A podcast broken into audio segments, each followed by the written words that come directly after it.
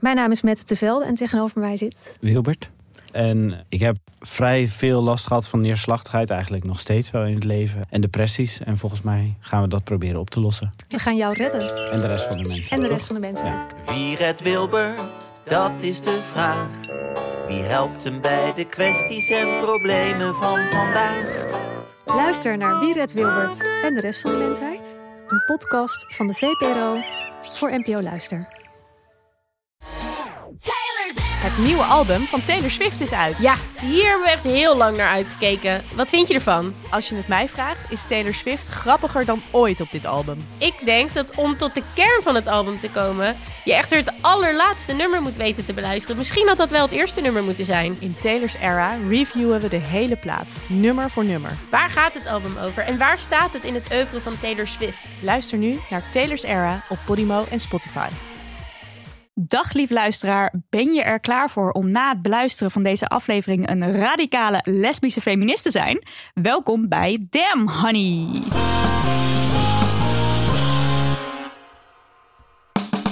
De podcast over shit waar je als vrouw van deze tijd mee moet dealen. Mijn naam is Nidia En ik ben Marilotte. en dit is aflevering 55. En eindelijk, eindelijk, eindelijk is het zover. We hebben vandaag feministen van het eerste uur in de studio. Of beter gezegd, van het tweede uur, want tweede golf. Ja, en hoe komt dat zo? Ehm, even korte uitleg.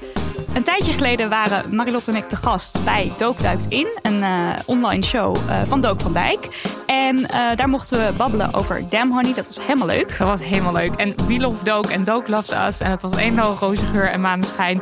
En pais en vree en heerlijkheid. En toen viel Nidia's blik op Dook's Twitter. Waarin hij een docu aankondigde over radicaal feministen, feminisme in de jaren 70. En die heette De Stad Was Van Ons. Nou, wij enthousiast, wij daarheen natuurlijk. En het was pure liefde. Wat een heerlijke film. En vandaag hebben we dan ook de maker van de documentaire in de studio. Nettie van Hoorn. Hallo. Goedemorgen. Dag, welkom. Leuk dat je er bent.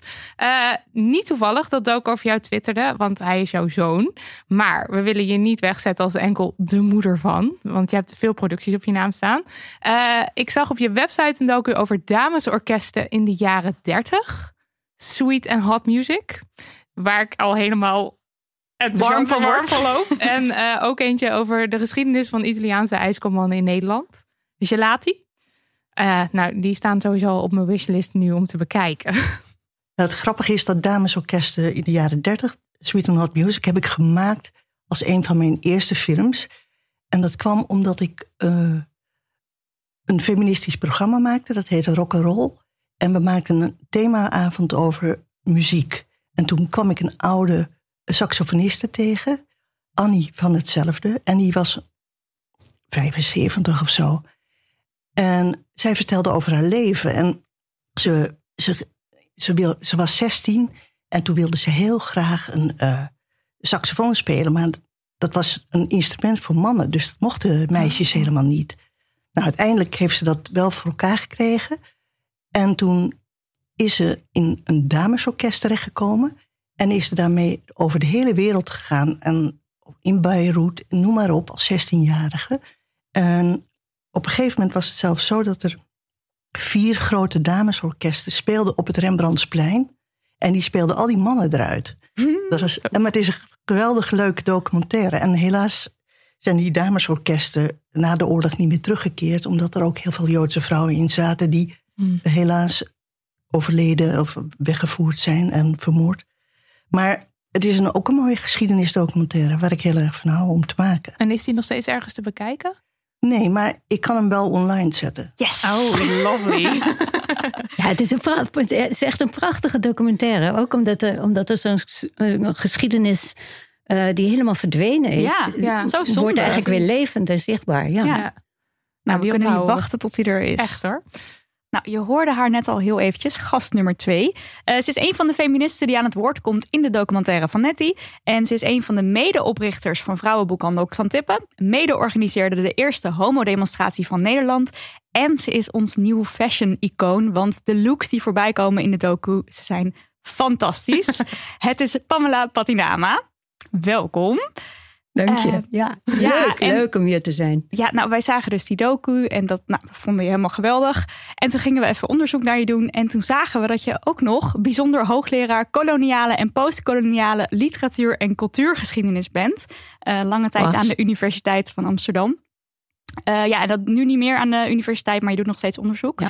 Nou, wij natuurlijk helemaal. Oh, dan oeh, moeten we u zeggen. Ja, dat klinkt zo goed. Ja, op zijn minst. Ja, dus, eh, Leuk nou, dat u er bent. welkom. Eh, straks alles en meer over de stad was van ons en al het fantastische feministische werk dat jullie eh, in de jaren 70 verzet hebben. Ik kan niet wachten. Maar eerst, Nidia, heb jij de afgelopen tijd nog iets uitgesproken waarvan je denkt, ja, niet zo heel feministisch? Nou, ik was deze week jarig en het was natuurlijk feest. En het was vooral feest de dag voordat ik jarig was. Toen ik een blik in de spiegel wierp en drie prominent aanwezige grijze haren zag.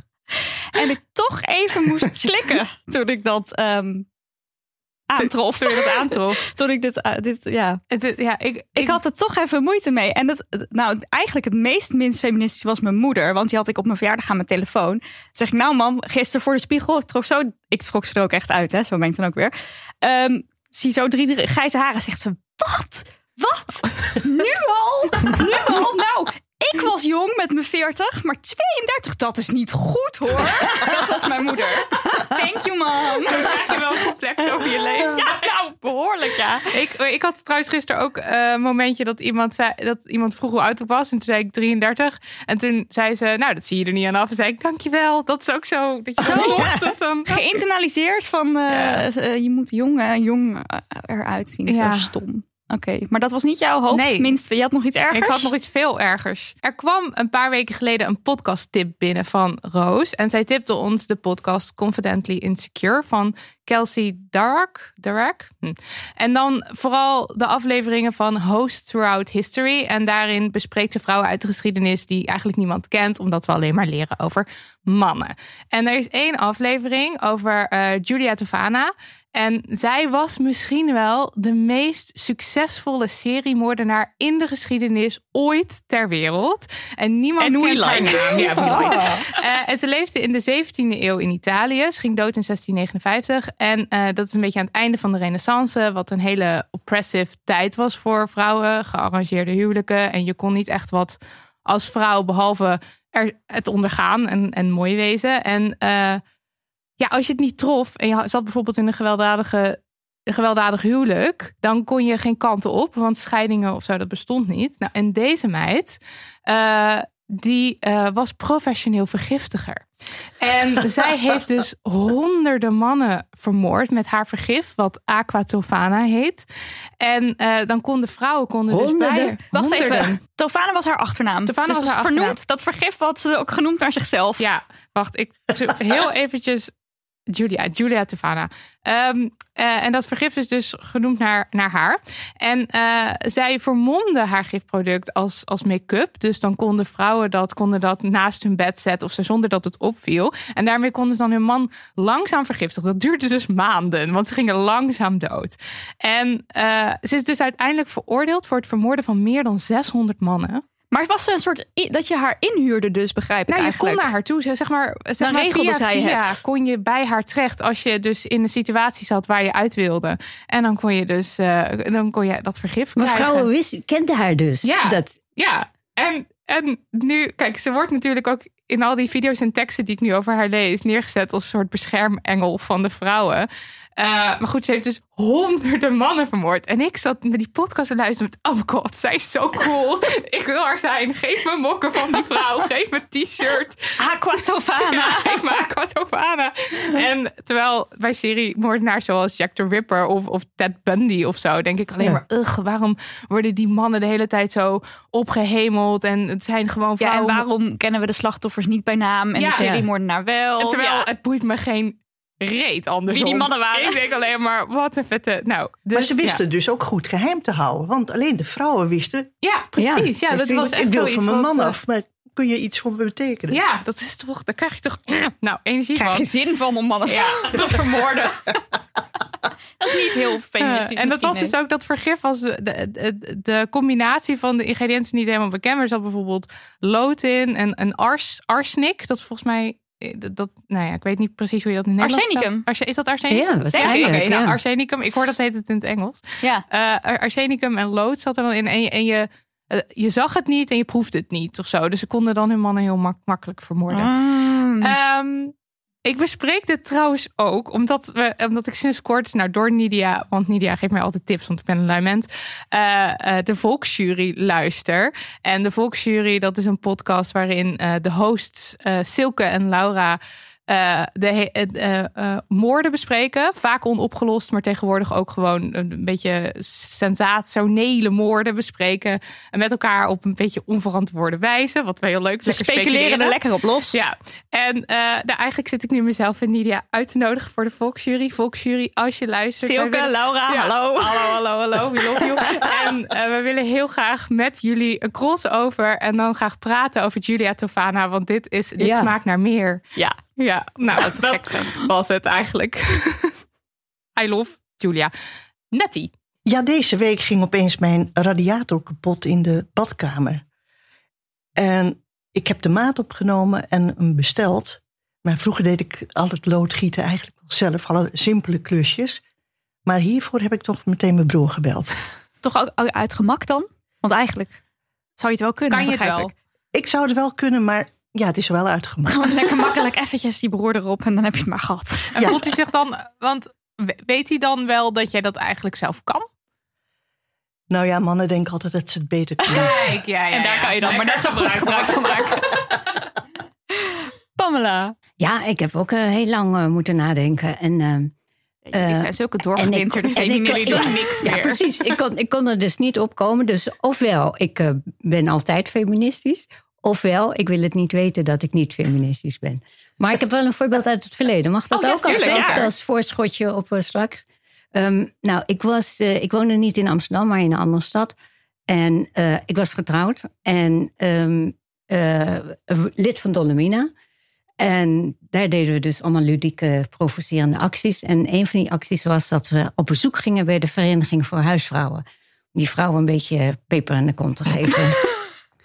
maar het punt was dat de, dat de voorzitter van die vereniging mijn schoonmoeder was. Oei. Oh. Ja. Oh, Nou, dat is ja, heel erg smeuig. Ja. Enorm dilemma.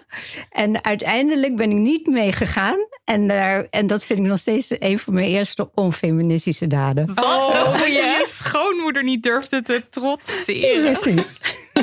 Dat is heel leuk. Wat een goeie zeg. Heel goed. Eh, we gaan naar post. Ja. ja. Eerst een leuk bericht. Ja, zeker. Een leuk bericht van Marije en Carlijn. Hallo, leuke vrouwen. Al tijden ligt dit voor de leuk bericht voor jullie klaar en ik ga het maar eens opsturen. Afgelopen zomer zaten mijn zus en ik met ons oude moedertje en onze gezinnen op de camping. Ik vertelde dat ik sinds een tijd mezelf met een stuk zeep was in plaats van met een fles doucheschuim.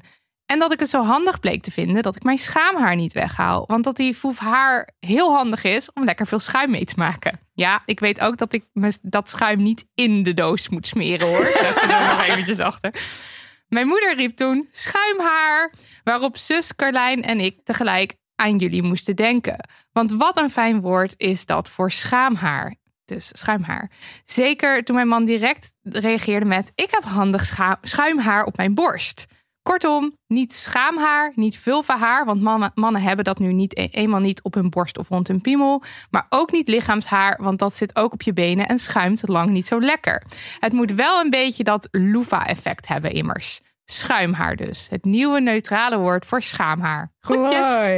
Ja, Leuk hè? Heerlijk. Ja, Ja. echt heel, heel Ook zo leuk. gezellig dat die hele familie daar dan zo over zit te babbelen. op Ja, die camping. Op de Ja, camping. Zo rond de Echt geweldig. of zo. Heel leuk. Oké, dan hebben we een, eh, een eh, poststuk met een vraag. En ehm, voor de luisteraar die weet dat we... eh, vorige aflevering hebben we het gehad over een roze broodtrommel... die al dan niet voor een zoon gekocht wordt. En eh, deze brief die sluit daar een beetje op aan. Daarom schreef ook deze brievenschrijver deze brief. Oké, komt-ie. Mijn oudste zoon is twee maanden geleden vier geworden en gaat dus net naar school. Ik probeer hem altijd alle keuzevrijheid te geven wat betreft zijn keuze voor kleding en bijvoorbeeld ook broodtrommels. En soms komt het dan ook inderdaad voor dat hij dan iets kiest dat roze is. Waar ik nu tegenaan loop, is dat mijn man dan vaak terloops opmerkt dat roze voor meisjes is. Ik heb hem, mijn man dus, hier al een aantal keer op gewezen, maar helaas tot op heden zonder resultaat. Bovendien lijkt onze zoon dit, nu hij op school zit en voornamelijk met wat oudere jongetjes speelt, ook heel sterk te internaliseren. Tijdens het knutselen had hij bijvoorbeeld oogjes met blauwe oogschaduw op zijn knutsel geplakt. Toen ik zei dat het mooie oogjes waren, van die wiebeloogjes, superleuk, vertelde hij dat er ook oogjes waren met roze oogschaduw, maar die zijn voor meisjes. Ik heb toen geprobeerd uit te leggen dat jongens ook roze en meisjes ook blauw mooi mogen vinden, maar ik merk dat mijn woorden weinig indruk maken als de mensen in zijn omgeving allemaal bevestigen dat roze voor meisjes is. Hebben jullie tips om mijn zoon te laten zien dat hij prima zijn eigen mening mag vormen in plaats van mee te gaan in de maatschappelijke verwachtingen? Of, om het wat breder te trekken, hoe voed ik mijn kind lekker feministisch op? Nogal een vraag, hè? Ja, echt zo lastig. Want je hebt te maken met die wereld en die andere kinderen op school en lesboeken en andere ouders en televisieprogramma's en docenten. En je hebt er simpelweg geen invloed op wat, wat Op die buitenwereld. Ja, op die buitenwereld. Want zelf kan je het natuurlijk helemaal tot in de puntjes goed doen. En dan nog kan je kind Ja, al die Ik- dingen opnemen. ik heb eh, het even. Ik ben er even ingedoken en dat vond ik deze geweldige zin. De eerste duizend dagen schijnen cruciaal te zijn. Ouders hebben dan de neiging om in geslachtsgebonden rollen te vervallen. Dus duizend dagen is je kind ongeveer drie. Dus dan ben je al eigenlijk te laat. Maar ze, Oh, deze dame Oh. schreef ook... Nieuwe kans voor het feminisme. De vroege kindertijd kan een nieuw terrein voor actie worden. Als we feministische kinderen hebben die uitgroeien tot feministische volwassenen... dan hebben we straks misschien minder moeders en vaders... die een traditioneel genderspecifieke rol terechtkomen. Ja. Maar Dus dat je- is natuurlijk vanaf zo jong, wordt het allemaal Al- al, al geprojecteerd. ja, ik zou die moeder ook willen zeggen van... laat stimuleer dat, ze ook, dat hij ook met meisjes gaat spelen. En Ja. eh, geef die vader roze sokken voor Sinterklaas of zo. Dat Ja, in ieder geval ook praten ook met je, met je man. Want als die dus dingen zegt als eh roze is voor meisjes, dat helpt natuurlijk niet. Want Nee. je moet wel samen dan één feministisch front vormen eigenlijk. Nou ja, Dook is natuurlijk opgevoed met twee moeders, gedeeltelijk. En eh, hij speelde altijd met Barbies en alleen maar met meisjes. Dus ik dacht, ik moet wat tegenwicht geven. Dus ik deed hem op voetbal. Bij zijn oom eh, was voetbaltrainer, dus hij ging naar voetbal en hij was zes of zo. En dan, hij was drie keer geweest en toen zei hij, mam, mag ik daar alsjeblieft af? Want ze rennen de, helemaal aan de ene kant van dat veld met de bal. En dan gaan ze weer helemaal terug. Ja, nou ja, daar heeft Wat hij is ook het gewoon punt? een punt. nou, het is toch goed gekomen met hem. Hij is geen voetballer geworden, maar wel een feministische man. Ja, ja, ja. En jouw moeder zei vroeger altijd dat voetballen voor jongens was. Klopt, ja. Want eh, in de pauze gingen ze altijd voetballen bij mij op school. En ik ben dus heel erg opgevoed met alles moet netjes en keurig. En mijn moeder was een beetje de mevrouw Helderder ehm, van ons dorp, denk ik. En eh, dan kwam ik thuis en had ik gevoetbald in de pauze. Maar dan waren mijn schoenen natuurlijk vies. En dan was zij boos. En dan zei ze van, en voetbal is helemaal niet voor meisjes. Dat is voor jongens. Dus het is sowieso al belachelijk dat je voetbalt. En ik ben dus in 88 geboren. Dus dan hoop je dat dat wel echt achter je is. En ik denk ook als ik het nu tegen haar zou zeggen... dat ze zegt van, heb ik dat gezegd? Of dat ze dat niet zo bedoeld heeft. Het zat vooral denk ik in dat netjes willen zijn... en En dat, je, dat ze eigenlijk wil voorkomen dat je dingen zou doen waardoor je vies, vies thuis... werd Ja. dan dat het echt rond- rolpatronen waren. Ja. Maar ik weet wel echt nog dat ze het gezegd heeft. En ik, ben, ik was toen denk ik ja, zeven of acht of Ja, zo. dat maakt dan dus wel Basisschool, ja. Oh, die moeders. Ja, die moeders. Nou, ik wil nog even iets zeggen tegen die feministische moeder. Want Ja. ik vind het echt fantastisch dat ze een feministische moeder is. Tegen de hele wereld in, zo ongeveer.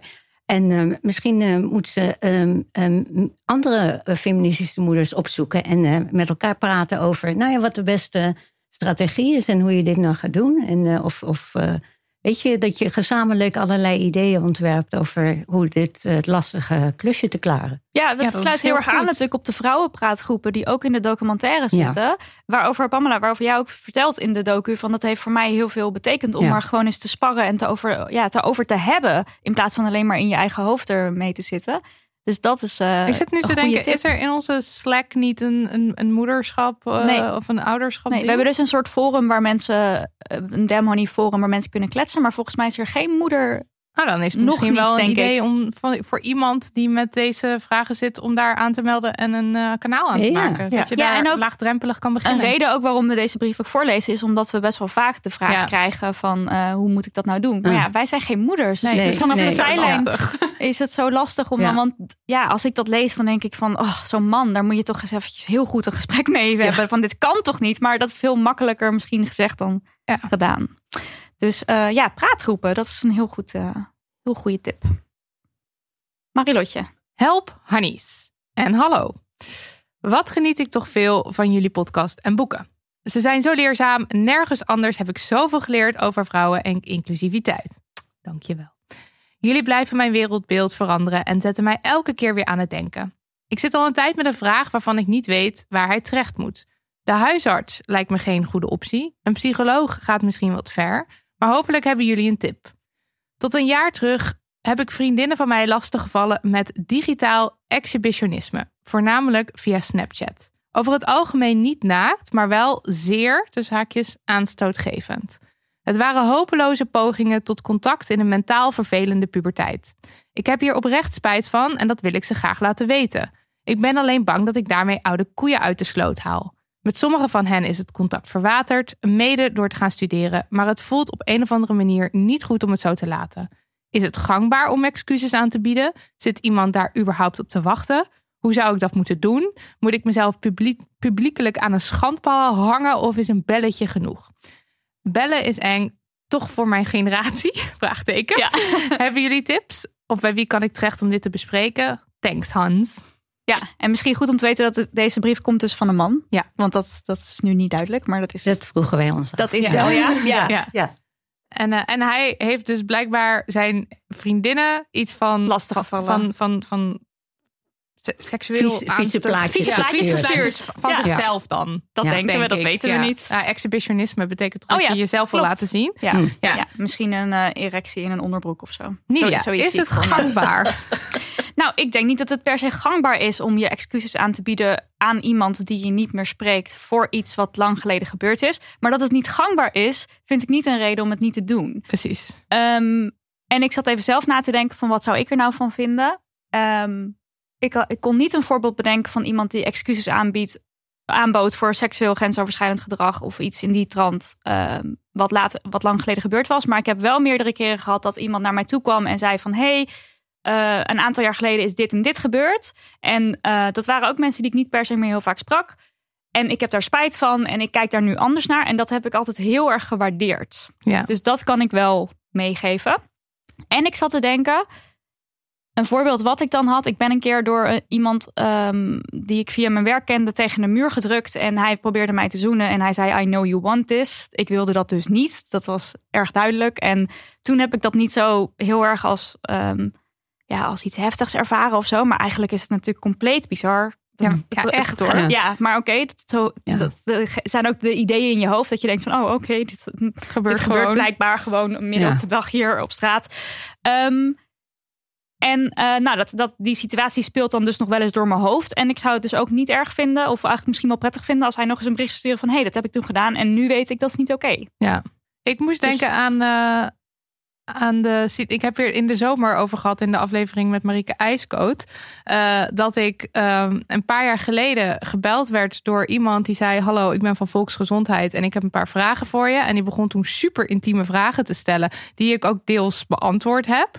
En de- nu, dus drie jaar geleden, deze zomer, werd ik gebeld door een onbekend nummer met een super wanhopige jongen aan de telefoon. Die zei: Ik heb je drie jaar geleden gebeld. En eh, ik zei dat ik van volksgezondheid was. Maar ik wilde gewoon. eh, ik wilde gewoon eh, Geil. geil worden. Ja. En ik wilde een, een seksgesprek met iemand. En ik heb je nummer gewoon ergens vandaag geplukt en gebeld. En eh, wat hij wilde, was hij klonk dus heel wanhopig. Ik denk misschien wel dronken. Ja. En hij wilde van mij dat ik hem zou vergeven. Want hij was echt desperate. En ik vond dat een super vervelend telefoontje. Want één, ik, ik had altijd wel mijn vraagtekens bij dat gesprek gezet. Maar verder niet als vervelend ervaren. En opeens werd het een vervelende ervaring. Maar hij wilde vooral ook wat van mij. Namelijk dat ik hem ver- vergaf. En ik zei toen ook, nee, daar heb ik helemaal geen zin in. En toen begon hij echt zo te smeken. En toen heb ik ook opgehangen. Ja, hij bleef het ook echt, want wij waren toevallig aan het zoomen eh, Ja. terwijl hij belde. En hij Ja. stond op de speaker, dus ik kon meeluisteren. Oh, en ja. hij bleef echt maar van, maar wil je me dan alsjeblieft vergeven? Wil je me vergeven? En jij moest dat echt van hem zeggen. En dan ben je dus echt voor jezelf aan het bellen en niet voor de ander. Ja, en sowieso denk je kunt je afvragen als je je excuses aan wil bellen, voor wie doe je dat? Want waarschijnlijk doe je dat ook voor jezelf. Wat niet erg is, want het kan ook goed zijn voor een ander. Maar hou in gedachten dat je niks van de ander vraagt. Je stuurt dat berichtje. Het is gewoon, hey, ik heb dat gedaan en dat spijt me heel erg. Ik verwacht niet iets terug. Ik hoef Geen ook geen reactie. vergeving of zo. Uh, maar ik wil wel dat je dit weet. En dan kan ik me dus voorstellen dat mensen daar wel op zitten te wachten. Dat, Of dat het prettig kan ja, zijn. en, en ga ze ook niet, zeg maar, ga niet, ik ik weet niet Ga eens niet hoe die jongen aan mijn, aan mijn nummer kwam. Dus ik zat, na, na, ik zat nog twee weken na dat gesprek zo van, hoe komt hij aan mijn nummer? En zou die dan dat gesprek heel hebben vervelend. opgenomen? Heel invasief ook, hè? Ja. Het is ook agressief, vind Ja. ik. Ja, ontzettend agressief. Dus ik denk Ja. dat excuses aanbieden, toppie, maar bedenk goed hoe. Ja. Nou, daar ben ik het helemaal mee eens. Toen ik die brief las, eh, ik, ik, ik, ik was echt kwaad, weet je. Zo van iemand die eh, iets eh, grensoverschrijdend doet. En dan, en dan weer terugkomt. Met hetzelfde, niet met hetzelfde, maar weer iets zoals jij, jij zegt. Hij wil iets van mij. Ja, Het- dat hij, doet het het, hij doet het voor zichzelf. Oké, excuses zijn altijd fijn, eigenlijk wel. Ehm, maar eh, doe het dan op, op zo'n manier dat je echt absoluut duidelijk maakt dat je geen antwoord terug verwacht. Mhm. Ja. Ja. Weet je, dat je, je, je biedt je excuses aan, punt. Verder Ja, niks. Ja, want, want jij was fout, die ander niet. Dus die ander moet niet nog iets voor jou moeten doen. Nee. Precies. Ja. precies. En ik denk ook dat het dus de, de manier waarop je contact legt ook heel belangrijk is. Want stel, hij moet nu echt actief gaan zoeken naar een telefoonnummer of een adres. Dan is het gelijk weer creepy en stalkerig. Dus alleen maar op het moment dat je gewoon dat het logisch is. Dat je iemand wat stuurt. Ja, want dat, zoals dat bij je- jou, dat je dan opeens gebeld wordt. Dat je denkt, hoe kom je aan mijn nummer? Ja. Of hoe weet je waar ik woon? Dat is gewoon heel eng en Ja. vervelend. Dus Ja. als, dat, als, als deze jongen niet precies weet waar, hoe hij diegene moet bereiken. Laat, Laat het maar. dan alsjeblieft. Maar als je elkaar toch al volgt op Instagram of zo, dan kan je misschien overwegen om een DM te sturen. En dan zeg je van, ik hoef absoluut geen reactie. Ja, precies. ja. Nee, je moet niet zeggen, ik hoef geen reactie, ik wil geen Ik wil reactie. geen reactie. Ja, Ja. precies. Ja, Ja. heel duidelijk Ja. Daar, daarin zijn. Ja. Ja. Ja. is goed. Mogen we nog één laatste brief die we eigenlijk die hadden we Oh, niet ja. in, de voor, in de voorbespreking, maar die kregen we net binnen. En ik ben gewoon heel benieuwd hoe radicale feministen hier naar kijken. Is dat oké? Ja. Ja, eentje leuk. on the spot. Hey lieve Nidia en Marilotte. Hebben jullie het in jullie podcast of in een van jullie boeken OID eh, wel eens gehad over vibratornijd? Oftewel partners, mannen in hetero-relaties, die jaloers zijn op de sekstooi van hun vriendin. Een voorbeeld, omdat deze hun vriendin tot een orgasme kan brengen en hij niet. En of hebben jullie advies voor mensen hoe je hiermee om kunt gaan? Is dit iets wat Nou vroeger ook al speelde? Is, dit, heerlijk, is vibrator, vibratornijd. vibratornijd een woord of, of, een, of een concept wat Nou, bekend van- voorkomt? Vanaf nu is het een woord. Ik, ik zat wel Nou, te denken. Ja, nee, Nou, nee, zeg- zeg jij jij gaat eerst. Eh, eh, nou, ik, ik, zat, ik vind het een hele leuke vraag. En ik vind het ook een heel leuk feno- fenomeen. Eigenlijk dat Ja. mannen jaloers zijn Ja. op een vibrator... die hun, vriendin of een partner of een lover... eh, meer lekkere seks geeft dan hij zelf. Ja. Nou ja, laten we maar nijdig zijn en eh, jaloers zijn. Ja? Gewoon lekker in laten gaar Ja. koken. Ja. Zoek het maar uit. Want het ergens, ergens is het ook een beetje vreemd dat, dat jij dan op je, op je ego getrapt bent. In plaats, en dat je dus eigenlijk je eigen ego boven het genot Plezier van, van, de, van de ander. van je vriendin eh, zet. Maar ergens snap ik het dus ook wel. Want het is natuurlijk niet leuk als, als je vriendin altijd klaarkomt van een sekstooi, maar nooit van jou. Want dat, dat, je wil natuurlijk wel ook zelf de aanzet zijn tot Nou ja, plezier. de, ja, de aanzet zijn. Hij, kan het, hij is er toch bij. Hij kan toch van alles doen om het haar leuk te maken. En Ja, dat dat zij gewoon zo. een, Ja. iets lekkers heeft waar hij, eh, waar hij ook deel aan neemt. aan aan eh, wat? Een bijdrage aan, eh, Ja. aan ja, en hij ziet haar toch genieten. Dat zou dan toch voldoende moeten zijn. Ja. ja. Nou ja, doe je best, jongen.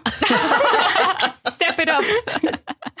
Nettie, heb jij hier ook nog een overpeinzing over? Nee, ik ben het wel eens. Je sluit het erbij aan. La- Ja. Laat hem die- maar nijdig laat die- zijn. Laat die nijdig zijn, dan eh zijn best maar doen. Lovely. Hallo, hallo. We hebben een nieuwe sponsor. Het is HelloFresh. Yep, dankzij HelloFresh kunnen we deze aflevering maken. De maaltijdboxen van HelloFresh helpen je met het dagelijkse kook- en boodschappengedoe. En met zo'n box haal je variatie, inspiratie en gemak naar je keuken. Kijk, basically veranderen ze je in een goede huisvrouw. En dat is toch je hoogst haalbare doel in het leven. In ieder geval wel in het onze. Ik zit met smart te wachten op mijn eerste box, maar Marilot, jij bent al fan, toch? Ja, ja, kijk, mijn vriendin Cato, die stuurt mij regelmatig naar de supermarkt. En dan geeft ze me de instructie, koop maar wat lekkere groenten. En dan sta ik daar dus voor dat schap, totale kortsluiting. Want wat zijn lekkere groenten? Wat past goed bij elkaar? Waar hebben we zin in? Is één courgette genoeg? En dan koop ik dus al de groenten. Ja, sowieso. We zijn de godganse dag het patriarchaat aan het slopen. We hebben helemaal geen tijd en energie om s'avonds ook nog na te denken. En dat is dus precies wat HelloFresh voor je doet. Nadenken. Het enige wat ik dan nog hoef te doen is een podcast opzetten en een beetje snijden. Je hoeft trouwens niet bang te zijn dat je straks tegen je zin een pastinaak naar binnen zit te schuiven, want je kunt zelf kiezen wat er in je doos gaat. Uit maar liefst 20 recepten.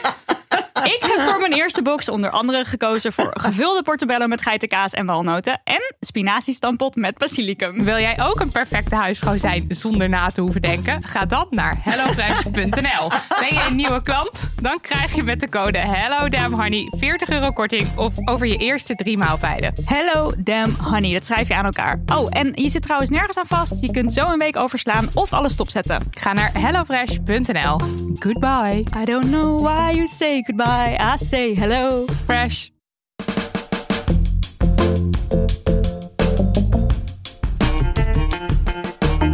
We moeten het even hebben over radicaal feminisme in de jaren 70. En dit doen we naar aanleiding van de documentaire De Stad was van ons. En dit is een docu waar wij dus helemaal weg van zijn. We zaten in die bios en we kwamen er nou, we hebben eerst een uur zitten lachen, want er zitten heel veel hilarische stukken in. Het is fantastisch, maar je komt er dus ook. Wij liepen naar buiten en we dachten, we willen actie en de wereld moet anders. En het is zo leuk om de gezichten te zien van de vrouwen die voor ons streden om het patriarchaat te slopen. Ja, het is gewoon, je, we weten er veel te weinig van. Ja. Want je hoort dan wel Dolomina's. En dan weet je wel, die, je ziet dan meteen die foto voor je met baas in eigen buik eh, op de buik geschreven. Maar verder weten we zo weinig. En dan weten wij nog meer dan de gemiddelde Nederlander. Ja, en ik, ik vind echt dat mijn kennis.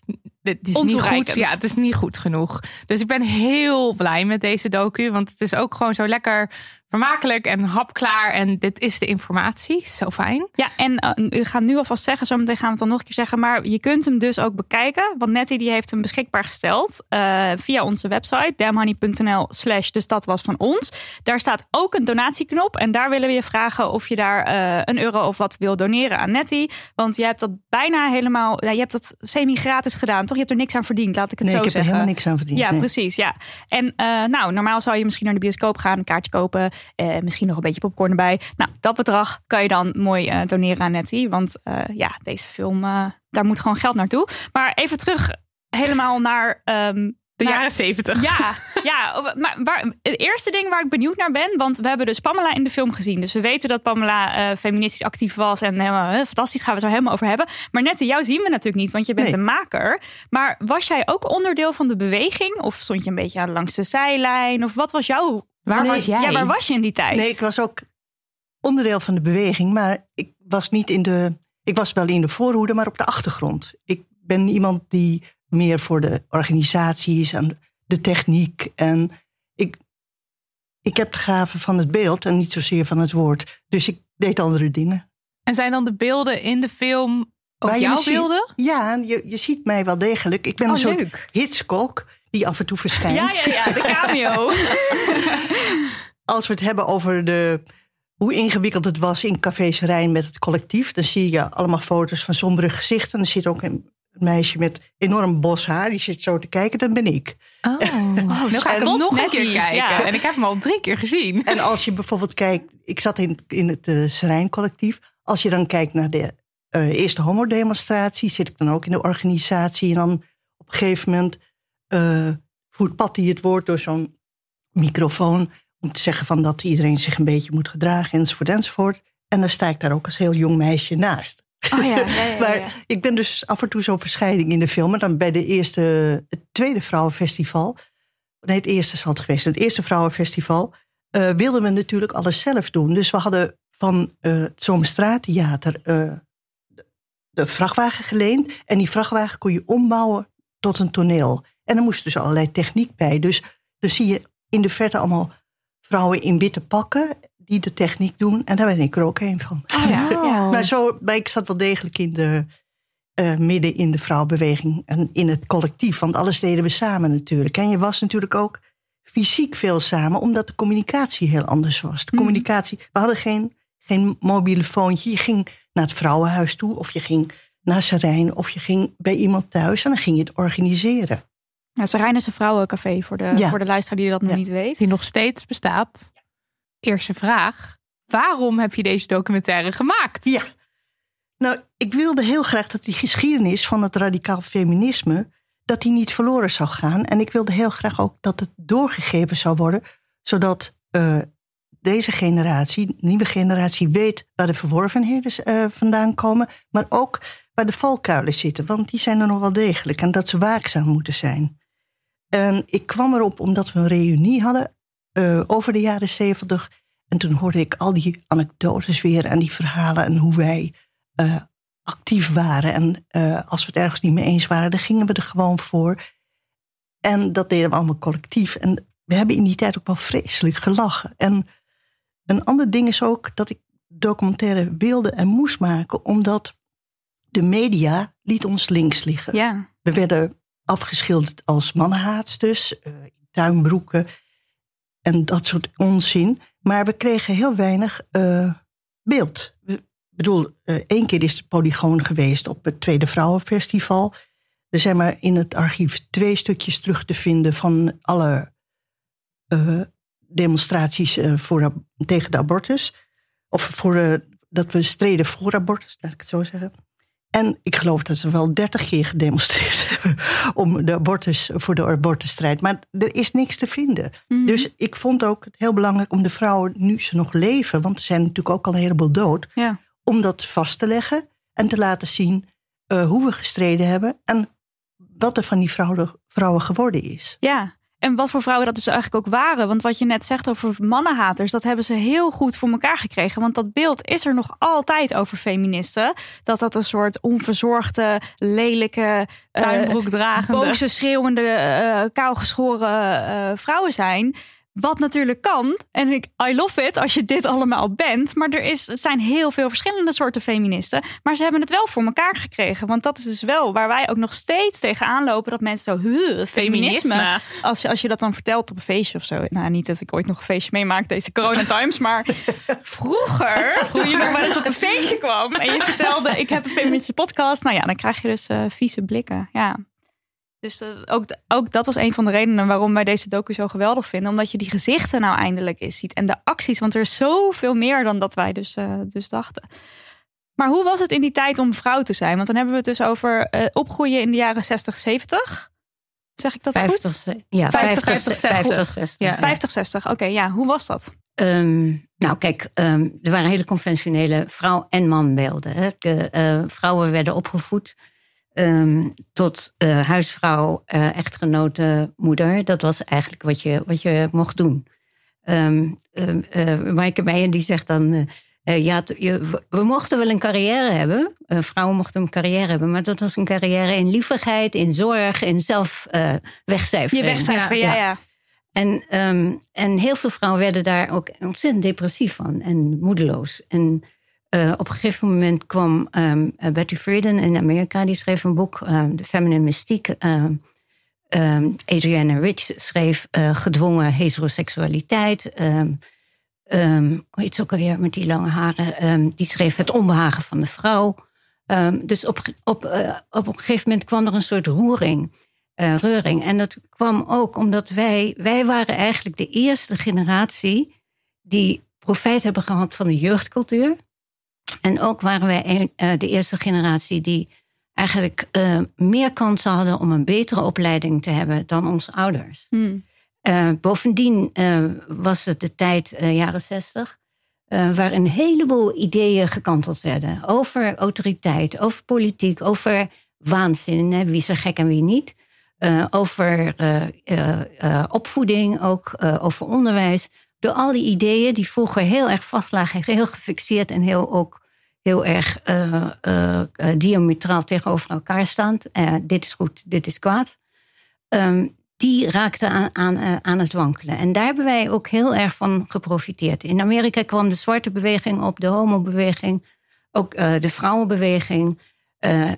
en wij ehm, zagen dat allemaal, werden heel erg enthousiast en heel erg gemotiveerd ook om bij ons hier in het Nederlandse, uh, om daar een beetje, uh, nou, uh, strijd te voeren, vuur erin te gooien. We hadden ook niks te verliezen, want het kon alleen maar beter worden. Mm. Je moet dus voorstellen dat in die begin jaren zestig, als je getrouwd was en je was onderwijzeres, mocht je geen onderwijs meer geven. Nee, je werd ontslagen. Je werd ontslagen.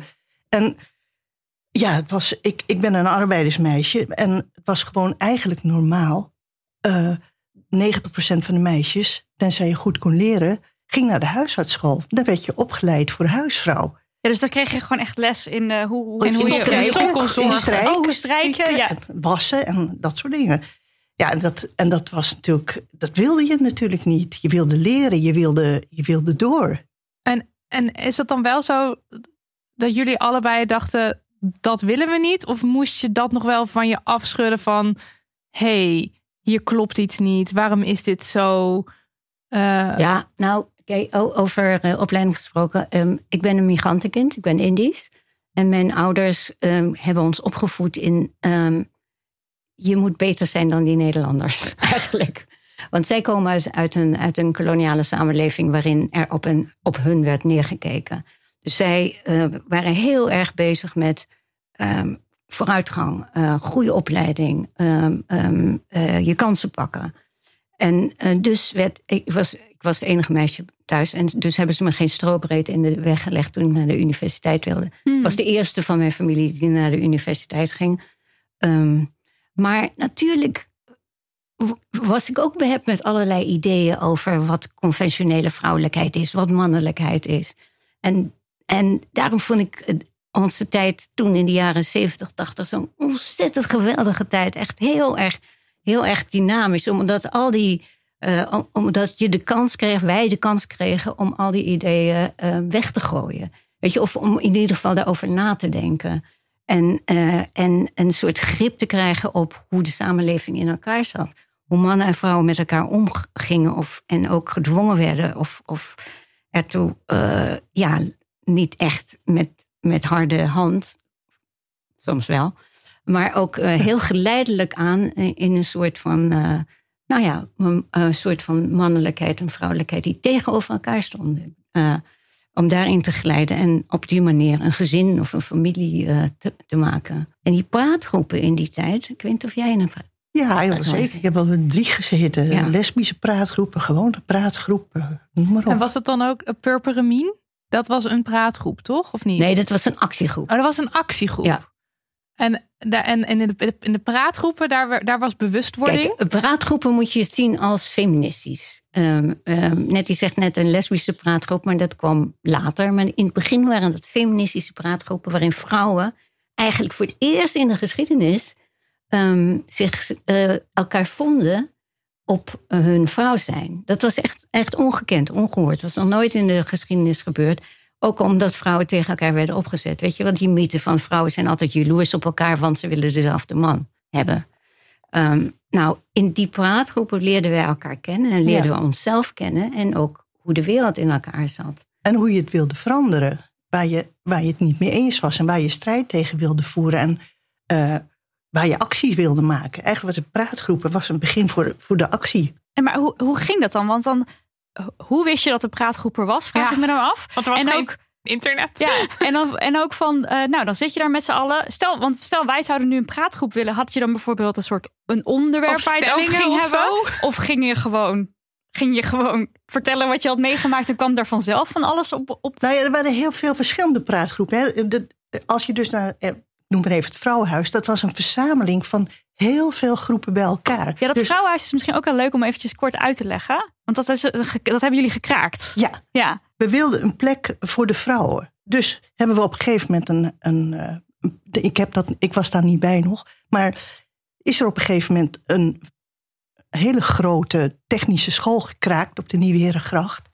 En dat is het vrouwenhuis geworden. Het was immens. Er waren enorm veel zalen. En nou, er trokken allerlei groepen in. Je had bijvoorbeeld de FEMSOC, dat waren feministische, socialistische vrouwen.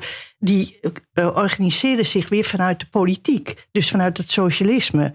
Want ja, in die tijd had je ook veel marxistische groepen. Maar daar kwamen de vrouwen niet echt aan de bak. Dus die, die scheiden zich af. En dan had je groepen zoals uh, Vosvrouwen, die kregen dan les. Dat waren de basiscursussen voor vrouwen. Dat ze, dat ze zelfstandiger konden worden. En, dat heette Vosvrouwen. Ja, vrouwen oriënteren zich in de samenleving, heette dat. Oh, ja, ja. Vosvrouwen. Dat, dat wat, er, wat er allemaal mogelijk was.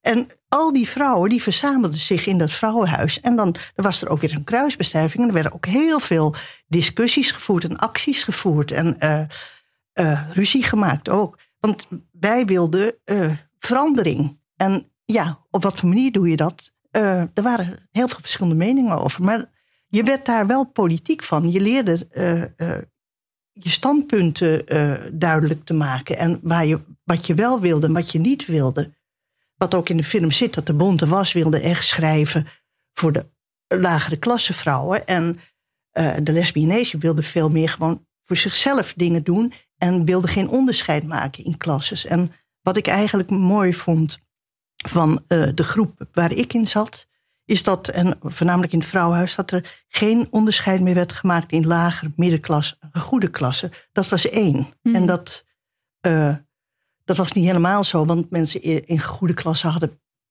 wel een voorsprong, maar er werd in ieder geval geen onderscheid in gemaakt. Mhm. Terwijl in, in de samenleving dat wel degelijk was. Er werd Ja, ontzettend veel eh, strijd geleverd op die punten. Ja. En, het vrouwenhuis was dus echt. Want ja, dat, ik kan je, dat kan je je nu niet voorstellen. Maar dat was dus echt voor het eerst dat er een plek was voor vrouwen. Ja. Want dat, ik denk dus als je luistert dat je denkt: oh ja, leuk. Maar dat was dus echt. Nou, het was Ja, heel revolutionair. echt, Ja, en als ja, je het ziet in de docu, denk je ook... Oh, ik wil Wow. ook een vrouwenhuis. Terwijl er zijn genoeg plekken nu waar je heen kan in principe. Ja, en er zijn, wa- waren dus eigenlijk heel veel verschillende soorten groepen. En wat je nu vaak eh, hoort als kritiek op het feminisme is dat het te versplinterd Splinterd, is. Terwijl als je dat zo ziet, er wa- was ook een groep die geloof ik eh, tuinieren deed. Of die weer echt van Techniek alles. toch ook? Ja. Ja, of, eh, of soort yoga of Ja, zo. Of seksuele, eh, om de, plezier. ja. Er werden enorme feesten gegeven. muziek. eh, Ja, echt alles. En allerlei soorten mensen die het ook dus inderdaad helemaal niet met elkaar eens waren per se. Dus het was toen eigenlijk maar ook maar al... die, het was versplinterd in, de- in de zin van dat er een heleboel verschillende groepen waren. Met Mhm. hele verschillende eh, ideeën ook over hoe die verandering eh, moest komen. Maar tegelijkertijd, als er actie, actie werd gevoerd, dan waren we wel samen. Dan kwamen ze Dan samen. kwam ja. iedereen deed al mee. Ja. En, en op welke manier werd zeg maar dan het vrouwenhuis gecommuniceerd? Was dat ook mond tot mond? Zo van, er is een huis gekraakt en daar moet kan je daarheen. als vrouw... Want ik, in de docu is het ook van, nou, dat was de hele dag zo'n beetje aanlopen. Ze en dan kwamen van heinde en heinde verre kwamen ze aan. Ja, Ja. nou ja, dat was in die, het was een hoogconjunctuur hè, in die tijd. Dus eh, niemand, eh, of niemand, dat is natuurlijk onzin. Eh, ik had een, ik had een eh, beurs. Eh, ik studeerde nog en ik had een beurs. En, dus ik had tijd op mijn, aan mijn handen. En zo waren er heel veel vrouwen die zoveel tijd hadden dat ze, zich, dat ze konden investeren. Of ze kwamen s'avonds in het vrouwenhuis. En het ging echt van, in, van mond-op-mond reclame. Van er is een, een vrouwenhuis, kom ook. En ehm, eh, ja, we lazen natuurlijk ook van alles. Want jullie vroegen je af van ja, hoe zijn die praatgroepen ontstaan? Ja. Ehm, ik, eh, was, ik was getrouwd, ik wa- was ongelukkig. Dus ik las, ik zocht naar, ja, waarom ben ik ongelukkig? Dus, Hmm. en en ik, ik, ik eh, kwam allerlei eh, artikeltjes tegen van vrouwen die blijkbaar dat ook hadden. Ik dacht natuurlijk dat ik de enige op de hele Ja. wereld was. Ehm, en, en, en, die, en zo kwam ik in aanraking met groepen die eh, ehm, eh, praatgroepen gingen, ging, gingen vormen. En Zo kwam ik ook in een praatgroep terecht. En was dat dan, ik weet niet of dit een te persoonlijke vraag is, maar vanuit jouw man, jouw e- ex-man, was dat dan oké dat je dan daarheen ging? Of was dat Nou, eigenlijk dat- niet nee, het dat was een klimaat moeilijke ernaar? tijd. Hmm. Dat was moeilijk. Ja. Oh ja, en, en, want, en jij hebt in die praatgroepen toen ook ontdekt over jezelf dat je vrouwen leuker vindt Ja. dan Dat- mannen. ja, dat was, ja, dat was natuurlijk nog moeilijker. Ehm, eh, dat, eh, ja, ik was heel gelukkig dat ik, daar, dat ik tot die ontdekking kwam. Van, ik had, tot dan toe had ik altijd een soort heimwee. Weet je, en ik wist nooit waar dat vandaan kwam. En toen opeens uh, ik het licht zag, toen dacht ik, oh ja, oh ja, oh ja. En toen, en, en toen is dat heimwee ook langzamerhand uh, uh, verdwenen. Dat is echt een soort thuiskomen ook. In, zowel in de beweging als in de lesbische beweging. En de lesbische beweging is ook verbonden met het vrouwenhuis. Het was een feministische verzamelplek. En um, de lesbo's hebben zich op een gegeven moment afgescheiden. Want wij waren heel erg in de voorhoede van allerlei acties.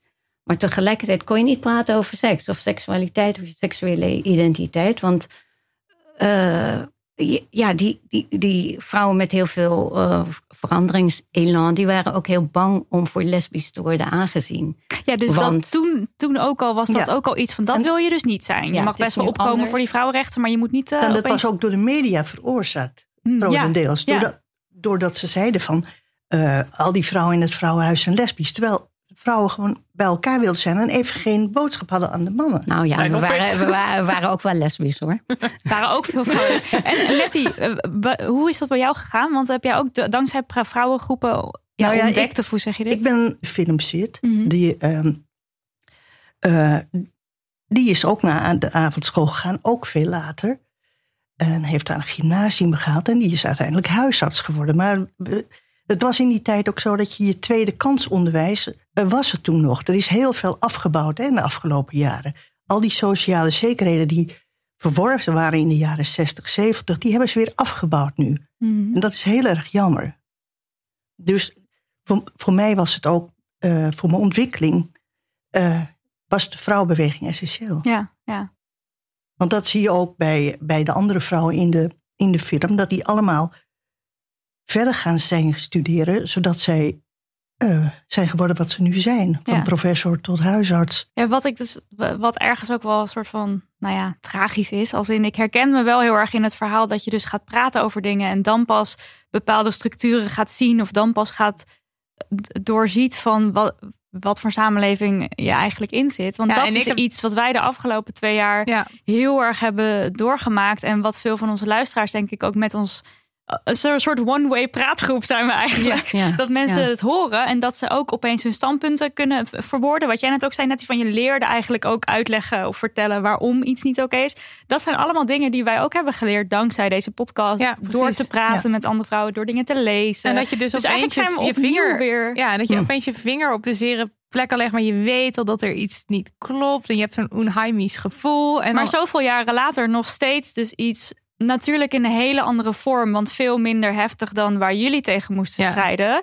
Maar alsnog is het er dus nog steeds. Ja, het is nog steeds. Dat is dus eigenlijk ook wel weer. Nee, en het is ook jammer dat eh, er wordt wel veel gecommuniceerd met de, met de mobiel en Mhm. op, op allerlei appjes. En, maar het fysieke bij elkaar komen en discussiëren is toch heel belangrijk. Ja, Ja. ja. ja. Dat was ontzettend belangrijk en ook heel erg leuk. Ja. Eh, want, want je kreeg een soort van saamhorigheidsgevoel ook. Ehm, eh, niet eh, allemaal tegen één of één tegen één, maar echt eh, wij doen samen iets.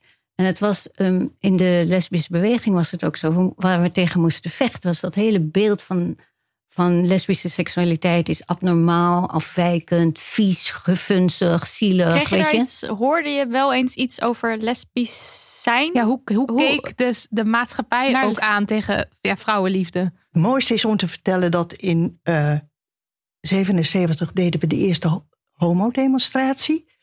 En er waren natuurlijk wel mannenbarren en, en dat soort dingen. Maar voor vrouwen was er verder weinig. Dus we waren niet zichtbaar. Vrouwen waren helemaal niet zichtbaar. En toen wij voor het eerst in 77 met 3000 mensen, homo's en eh, eh, lesbische vrouwen, over straat liepen, stonden mensen letterlijk met hun mond open naar ons te kijken. Dat er zoveel vrouwen meeliepen. Ja, en en we liepen natuurlijk hand in hand of met een schouder om elkaar heen. Maar Zoenen. echt, is- en die echt open mond. En er waren ook mensen die gingen schreeuwen uit de ramen. Die waren echt, dat is echt Positief of negatief? negatief. Negatief, ja, ja, ja. Maar het was echt niet te geloven hoe, Hm. hoe de echt mensen allemaal met de mond open langs de weg. ja. En dit Ja, is ja, dus wat want- wij... Oh, sorry. Ja. De- wa- want mannelijke homoseksualiteit is natuurlijk wel bekend. Hè? Eh, eh, en ook in de, in de literatuur. Maar ook, eh, ja, mensen wisten van het bestaan, ook al wilden ze het niet. Maar vrouwen, eh, vrouwenliefde, vrouwenseks, eh, nou, dat, was onzichtbaar. En Wat net- Nettie ook zegt, die, dat, dat had geen plek in de, in de samenleving. We waren er gewoon niet. Ja, volgens mij zegt Maaike Meijer dat op een gegeven moment van eh, een, een vrouw alleen, dat was niks. Oh ja. en, en twee vrouwen, ja, dat was eigenlijk ook, Ook niks. niks. Nee, want als je, als je met elkaar in een café zat, twee vrouwen met elkaar in het café, dan kwam dan een man naar je toe die zei: Ben je alleen? Dus dat- je, je bestond gewoon niet. Ja, ja. Z- Zonder man besta je niet. Ja, Mike vertelt geloof ik dan ook van dat ze dan een slecht tafeltje kregen, slechte ergens bediening, gewoon echt Ja. tweede Ja. rang, echt weggezet worden. burgers, ja. Ja. En, eh, en die eerste homodemonstratie, dat is eigenlijk wat we dan nu nog kennen als de Pride, toch? Want veel mensen die denken bij Pride dat dat een soort van Ja, het maar- was een voorloper. Hè? Ko- ja, Ja. ko- het is eh, oorspronkelijk demonstratie. eh, Wat misschien ook nog wel leuk is om, om die te illustreren hoe die tijd was. Zoals dus twee Ja. vrouwen bestonden niet. Op een gegeven moment hebben we een vrouwenhuisje in de pijp gemaakt. Want het was duidelijk voor. Dan konden we andere vrouwen bereiken die niet naar het vrouwenhuis gingen. En mijn moeder, die was toen 68, 69. Die kwam dan uit Amsterdam Noord en die ging naar Engelse les daar. En er zaten allemaal bejaarde vrouwen die kregen voor het eerst Engelse les. Want die hadden die kwamen in geweldig. 1913. Weet je, die, die kregen voor het eerst scholing. En op een gegeven moment zijn al die, die tien vrouwen zijn dus een weekend naar Londen geweest. En waren voor het eerst vaak eh, zonder een man op reis. En dat mijn oudste broer zei van... het is eigenlijk een schande dat mama het geld opmaakt... terwijl papa niet mee mag. Oh. Het was Zo- zo- echt, ja, dat is Ja. tekenend. ja. Dat, En- dat illustreert die tijd heel erg. Ja. Maar het was fantastisch. Die vrouwen hebben de tijd van hun leven gehad in, daarin in Londen. Ja, maar dat, dat was de, de vrouwenbeweging was heel bevrijdend. Gewoon voor als je je daarbij aansluit, dat je dan jezelf helemaal leert kennen. Dat lijkt me wel echt fantastisch. Ja, het, het, ja, het, het, het was ehm, een hele, ja, ik noem het eigenlijk een experimentele speeltuin. Juist omdat, je, ehm, omdat er niks was voor ons. We moesten ruimte maken, de stad van onszelf maken. Ehm, we moesten ehm, eh, een, een ander zelfbeeld creëren eigenlijk. En ook, ehm, eh, ja, proud to be gay. Weet Ja, je, dat was ja. voor het eerst dat het, dat, dat opkwam. Al- Je moest, daarvoor moest je jezelf verstoppen of eh eh verlogenen. Terwijl in die tijd, eh, we kwamen naar buiten en daarom wa- waren we ook zo op kleren en uiterlijk en eh, eh, onze haardracht. Ik bedoel, dat, was, dat waren allemaal tekenen van onze eh, eh, eh, trots en ook eh, eh, het zelfvertrouwen dat we in die tijd aan het opbouwen waren. En we schreven het ook letterlijk op de muur. Hè? Liever lesbisch. Lieve lesbisch aan eh, nog veel meer leu Meer zon, minder mannen. En zij komt. Zij kop, ja. Ja, en, eh, echt, En de heksen komen, toch? ja, en de prinses ontwaakt. De prinses ontwaakt, ja. Maar oh, we werden ook regelmatig Ja. opgepakt. En dan eh, werd je, als we weer eh, posters aan het eh, plakken waren... en dan werd je naar de Warmoestraat gebracht. En dan zat je daar, dat vond ik helemaal nooit erg... want dan zat je daar met je emmertje met, eh, noem ik snoep, Plaksel. maar met, met plaksel. En dan kreeg je ook keurig briefje dat de emmer werd ingenomen. was ook heel handig, hoefde je niet mee naar huis te nemen. Maar er, maar er kwamen dan de, de hoeren binnen en de pooiers... en de, de dronken mensen werden er binnengevoerd. Het was eigenlijk altijd een feestje om even een paar uur op die Warmoestraat te zitten. Is toch ook ik vind het wel. Het, het is ook wel, want ik zat te denken: oké, ik, ik ben zelf lesbisch. En toen ik dat ontdekte, dat is nog niet zo heel lang geleden, was het voor mij wat jij zegt: van het was echt een soort van gevoel van thuiskomen. Als je opeens je. Het duurde heel lang voordat ik me realiseerde dat ik op vrouwen val. En voor mij was het dus wel echt iets heel positiefs en fantastisch. Maar dat komt dus mede door jullie, omdat het daarvoor wa- was het echt iets abnormaals. En eh, ik heb wel eens een fragmentje gehoord in eh, eh, podcast van Parel Radio. De titel is eh, Alle vrouwen zijn lesbisch, behalve zij die het nog niet weten. Ja. Ja. En daarin, Nou, ja. daarin zit een fragmentje waarin een man vrouwen die lesbisch zijn interviewt met echt heel veel moeite. Zo van, weten uw ouders dat u anders bent? en dan is het van, ja, nou, mijn ouders weten het wel. Of ik wilde eerst genezen worden of zo. En dat is zo anders dan hoe, hoe ik het lesbisch zijn ervaar. Want ik vind het helemaal de shit. Ik vind het helemaal leuk dat ik niet bij die heteroseksuele norm hoor. Echt jammer om er wel bij te horen. Ja, precies. kan ik zeggen. Je bent ook in de minderheid nu. dus ja, nee, ik wil het toch even. Dat, dat- ik ben dan zo blij dat, dat dat dat gebeurd is en dat jullie dat gedaan hebben, waardoor ik me dus nu zo voel. Ja, Dat is echt fantastisch. nee, ik, de- ik denk ook dat. Ja, nou, dat is ook echt iets waar we, wat we heel erg koesteren. Dat we ehm, een, een voorloper zijn geweest en dus een ruimte hebben gemaakt om Ja. Voor anderen om Ja. zich eh, gewoon ehm, ehm, zichzelf te voelen en lekker te voelen en, en fijn en eh, niet meer een zielig geval te zijn die eh, eh, nou ja, zichzelf eh, moet verbergen. Ja, Oude vrijster. Ja. ja precies. Dat zeiden ze ja, vroeger. dat was je dan, ja. Maar sowieso dat de, de, de lesbische beweging zoveel betekend heeft voor het feminisme, is denk ik voor heel veel mensen ook al niet meer iets wat ze duidelijk weten. Denk, of dat is ook bijvoorbeeld de eerste homodemonstratie, dat ook echt lesbische vrouwen daar massaal Nou, achter zaten. Heel veel vrouwen hebben natuurlijk eh, meegestreden. Maar wij hadden veel meer tijd. Omdat wij niet naar huis hoefden om voor de kinderen of voor Ja. de man te zorgen. Echt letterlijk handen gewoon vrij. Ja, we hebben 24 uur per dag. Ja, Ik weet wel, ik ging geloof ik alleen naar huis om te slapen. En dan eh actie, actie, actie, actie. ja. Ja. En wat was dan jullie eerste, eerste activistische daad? Weten jullie dat nog? Ik denk dat het voor mij de, bezetting was van de Portugese ambassade. Was in 74 geloof ik. Ehm, toen had uh, Mieke Kasberg had het idee om... eh, die, die hoorde van de drie Maria's in Portugal. Die werden opgepakt en in de gevangenis to- gestopt. Omdat ze over zichzelf schreven en, dat, en daarover publiceerden. Eh, en dat vonden de, Portuge- de Portugese autoriteiten vonden dat porno. Dus werden ze in de gevangenis gezet. Dus wij gingen die ambassade bezetten. Dat was echt fa- fantastisch om dat te kunnen doen. Weet je, we hebben helemaal een script uitgeschreven. Auto, auto plan met de auto, ook, plan getekend. En we hadden allemaal een papiertje bij ons, want we wisten dat je niet je naam moest zeggen, niet je adres, maar eh, we schreven erop van, eh, nou ja, wij, wij, wij eh, eh, we zetten daar en daarom eh, de ambassade, punt. Echt geweldig. Ja, en het wa- het was echt geweldig. Was het heb niet heel aangebeld? eng? Maar, ja, het was ja, met kloppend hart. Ja. Het, was, eh, het was heel, en heel eng. maar je moest ook je eigen media organiseren. Dus dan werd eh, Eva Besneu gebeld. En dan zeiden ze tegen Eva Besneu... we gaan de ambassade bezetten. En die stond dan al twee uur lang voor die ambassade. Dan was ze al, had ze al de hele boel verdacht gemaakt met haar camera klaar. Had je het zo goed uitgedacht? Met de camera daar al.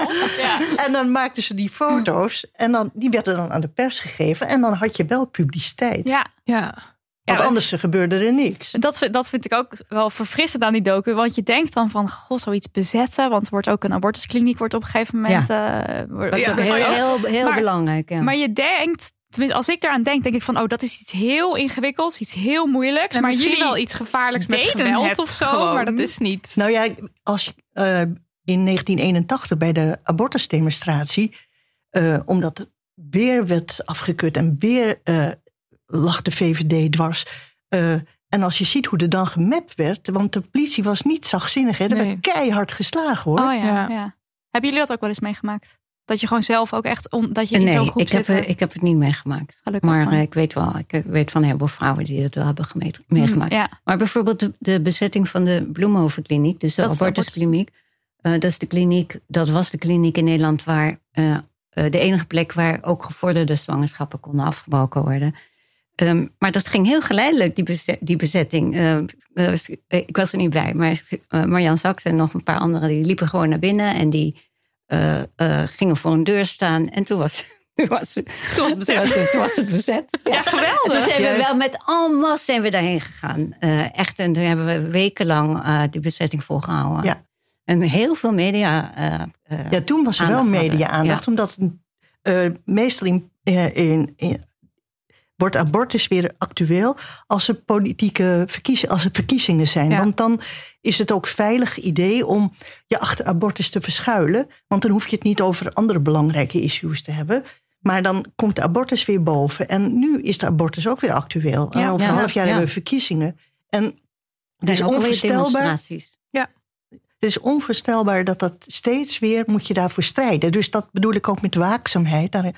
Dat, het, dat je alert moet zijn en gewoon weer de straat op moet gaan. Ja, het is niet, Ja, en het- niet vanzelfsprekend dat je, Nee. dat je als je die rechten eenmaal verworven hebt, Nee. dat die ook verworven Ja. blijven. En het gaat gewoon over zelfbeschikking. Hè? Ja. Baas in eigen buik is een leuke, leuke leus. Maar het gaat over een heel serieus en ingrijpend eh, concept. Dat, een vrou- dat vrouwen over hun eigen lichaam mogen beschikken.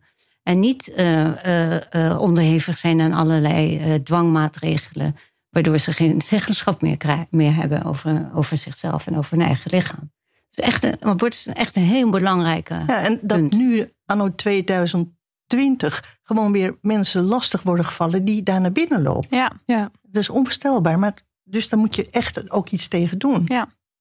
Ja. Dus in, in die tijd hebben we ook eh, deze hele serieuze en hele eh, eh, ingrijpende maatregelen hebben we voortdurend wel gemengd met een soort humor en eh, creativiteit en elan en eh, dynamiek. En het was gewoon een hele tintelende tijd, omdat het al die aspecten van het leven, van een vrouwenleven eigenlijk behelste. En, en wij sprongen overal, over, overal op in. We hebben eh, eh, boekhandels en, en drukkerijen en motorclubs en cafés, En garage, restaurants. toch? De knalpot? De ja. Oh ja. Geweldig. Ja, allemaal vrouwen, Nee, en dat- vrouweninitiatieven. Wat, wat belangrijk aan die eh, initiatieven was, dat, aan, dat het allemaal collectieven waren en dat je dus hori- horizontaal georganiseerd was en niet verticaal, zodat er een soort gelijkheid was en een, een beslissingsbevoegdheid bij iedereen. Dat bracht ook wel moeilijkheden met zich mee, maar dat was ook mooi. En dat is bijna helemaal weer verdwenen. Dat is Ja. ook zo jammer. Ja. Ja, grote ruzies natuurlijk ook. Dat hoort ook bij verandering, Ja, denk dat ik. is ook gewoon een menselijk ding om te doen. Ja, En, en had je dan wel, te- terwijl dit alles plaatsvond, door van... Oké, maar wat we hier doen, dat is wel groots. echt... Dit is groot. Of we zijn echt iets Historisch. aan het veranderen. eh, dit, dit gaat nog generaties lang door golven. Ja, natuurlijk, daar deden we het voor. Maar ehm, ik, ik moet nog even eh, zo'n anekdote vertellen. Die zit geloof ik niet in de film. We wilden... ehm, eh, ja, we waren geradicaliseerd. Dat is een woord dat je nou niet meer mag gebruiken. Niet meer kan gebruiken. Maar toen was dat... eh, Waarom niet? We waren gewoon heel erg gefocust. En ehm, we wilden weg uit de, uit de mannensamenleving. Dus we wilden een eiland kopen, een lesbisch Dit eiland is zo kopen. geweldig. Ja. eiland Sorry, ik zit kopen. helemaal... Ik moest het zeggen. Ik zit helemaal... Oké, ja, ga verder. Dus, en eh er gingen dus heel veel discussies voor over eh, eh, hoe, we dat, hoe we dat gingen doen. Maar Hoe- echt serieus dus, hè? serieus. Ja, precies. Echt serieus. Eh, Monique Wittig, dat is een Franse eh, schrijfster, en die begon daarover. Die heeft een boek geschreven, Vrouwenguerilla. En dat, en dat, dat gaat over zo'n eiland. En dat ideaal, dat utopische ideaal, dat hebben wij overgenomen. En we gingen dat dus heel erg concreet gingen we erover praten. Hoe komen we aan geld om een eiland te kopen? Welk eiland? Ja, er moet wel zon zijn op dat eiland natuurlijk.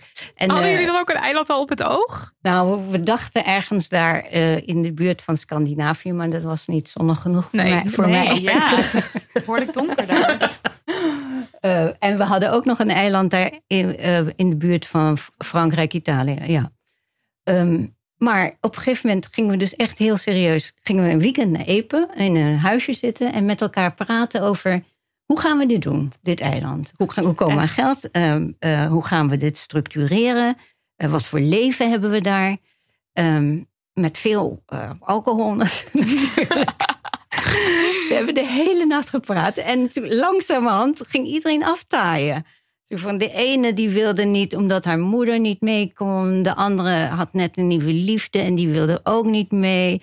Ehm, ik wilde op een gegeven moment dacht ik, ja, moet ik al mijn boeken in een gemeenschappelijke bibliotheek zetten? Nou, daar heb ik helemaal geen zin in. en, en, weer een ander dacht van vegetarisch. Nee, ja, ik hou, heel, ik hou van vlees. natuurlijk. Zo leuk. Dus iedereen had zo'n had zo'n reden om, om, om zich een beetje terug te trekken. Het was om vijf uur eh, eh, waren we helemaal wanhopig, omdat het niet lukte. Dus iedereen stroomde dat, dat huisje uit. En, en, ik, en, ik, en ik, ik ook. En toen kwam ik nog iemand tegen die liep op blote voeten door, die, door die bosjes eh, van Epen.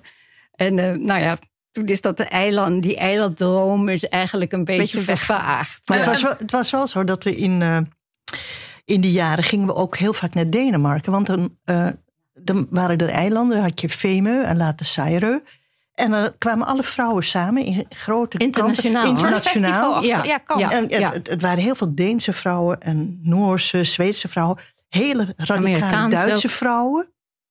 En eh, Frans. En dan had je ook daar discussies over hoe je de wereld moest veranderen. En eh, wat je allemaal moest doen. En dat was enorm. Er waren wel 400, 500 vrouwen.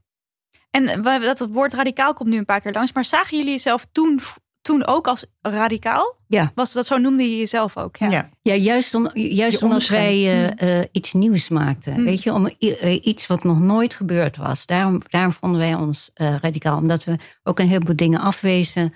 En probeerden eh, op een hele creatieve en eh, ludieke manier iets, eh, eh, eh, eh, iets, iets wat nog nooit gebeurd was te maken. Ja.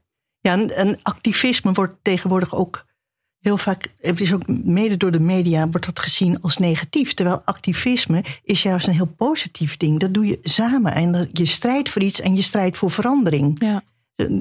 Nu met de Black Lives Matter worden de mensen ook afgeschilderd als negatief activistisch. Dat is helemaal niet zo. Zij willen andere dingen voor elkaar krijgen. En dat krijg je niet voor elkaar om achter, eh, om braaf eh, iets te noemen. Nee, en dat is natuurlijk al lang genoeg geprobeerd. Het lief zijn en het En- meepraten en dus- overleggen. En op een gegeven moment is het dan klaar. Ja, activisme moet je. Ja, dat is een positief woord. ja. En Nettie, is er voor jou ook nog een, eh, een actie of een demonstratie voor iets wat er echt uitspringt voor jou? Van nou, toen, dat was echt. Nou, het was één grote rollercoaster. Ik, ik, Ja. ik, Actie ik nou ben er helemaal door. actie. De, Ja. ik- dat, het was je leven. Ja. En het heeft je ook veranderd in eh, de persoon die je, die je nu bent. En eh, als ik nu naar demonstraties ga, zoals onlangs de demonstratie voor Moria, dat, dat het schandelijk is dat ze maar 500 kinderen willen opnemen, dan loop ik naar dat museumplein, dan kom ik alleen maar bekenden tegen. Want al die vrouwen van toen, niet allemaal, maar er staan er wel heel veel. Die Ja. staan er dan gewoon weer. Ja, dat vroeg ik me nog af van, is dat, is dat feminisme, het activisme iets van een beetje van vroeger? Of is dat dus nog steeds onderdeel van je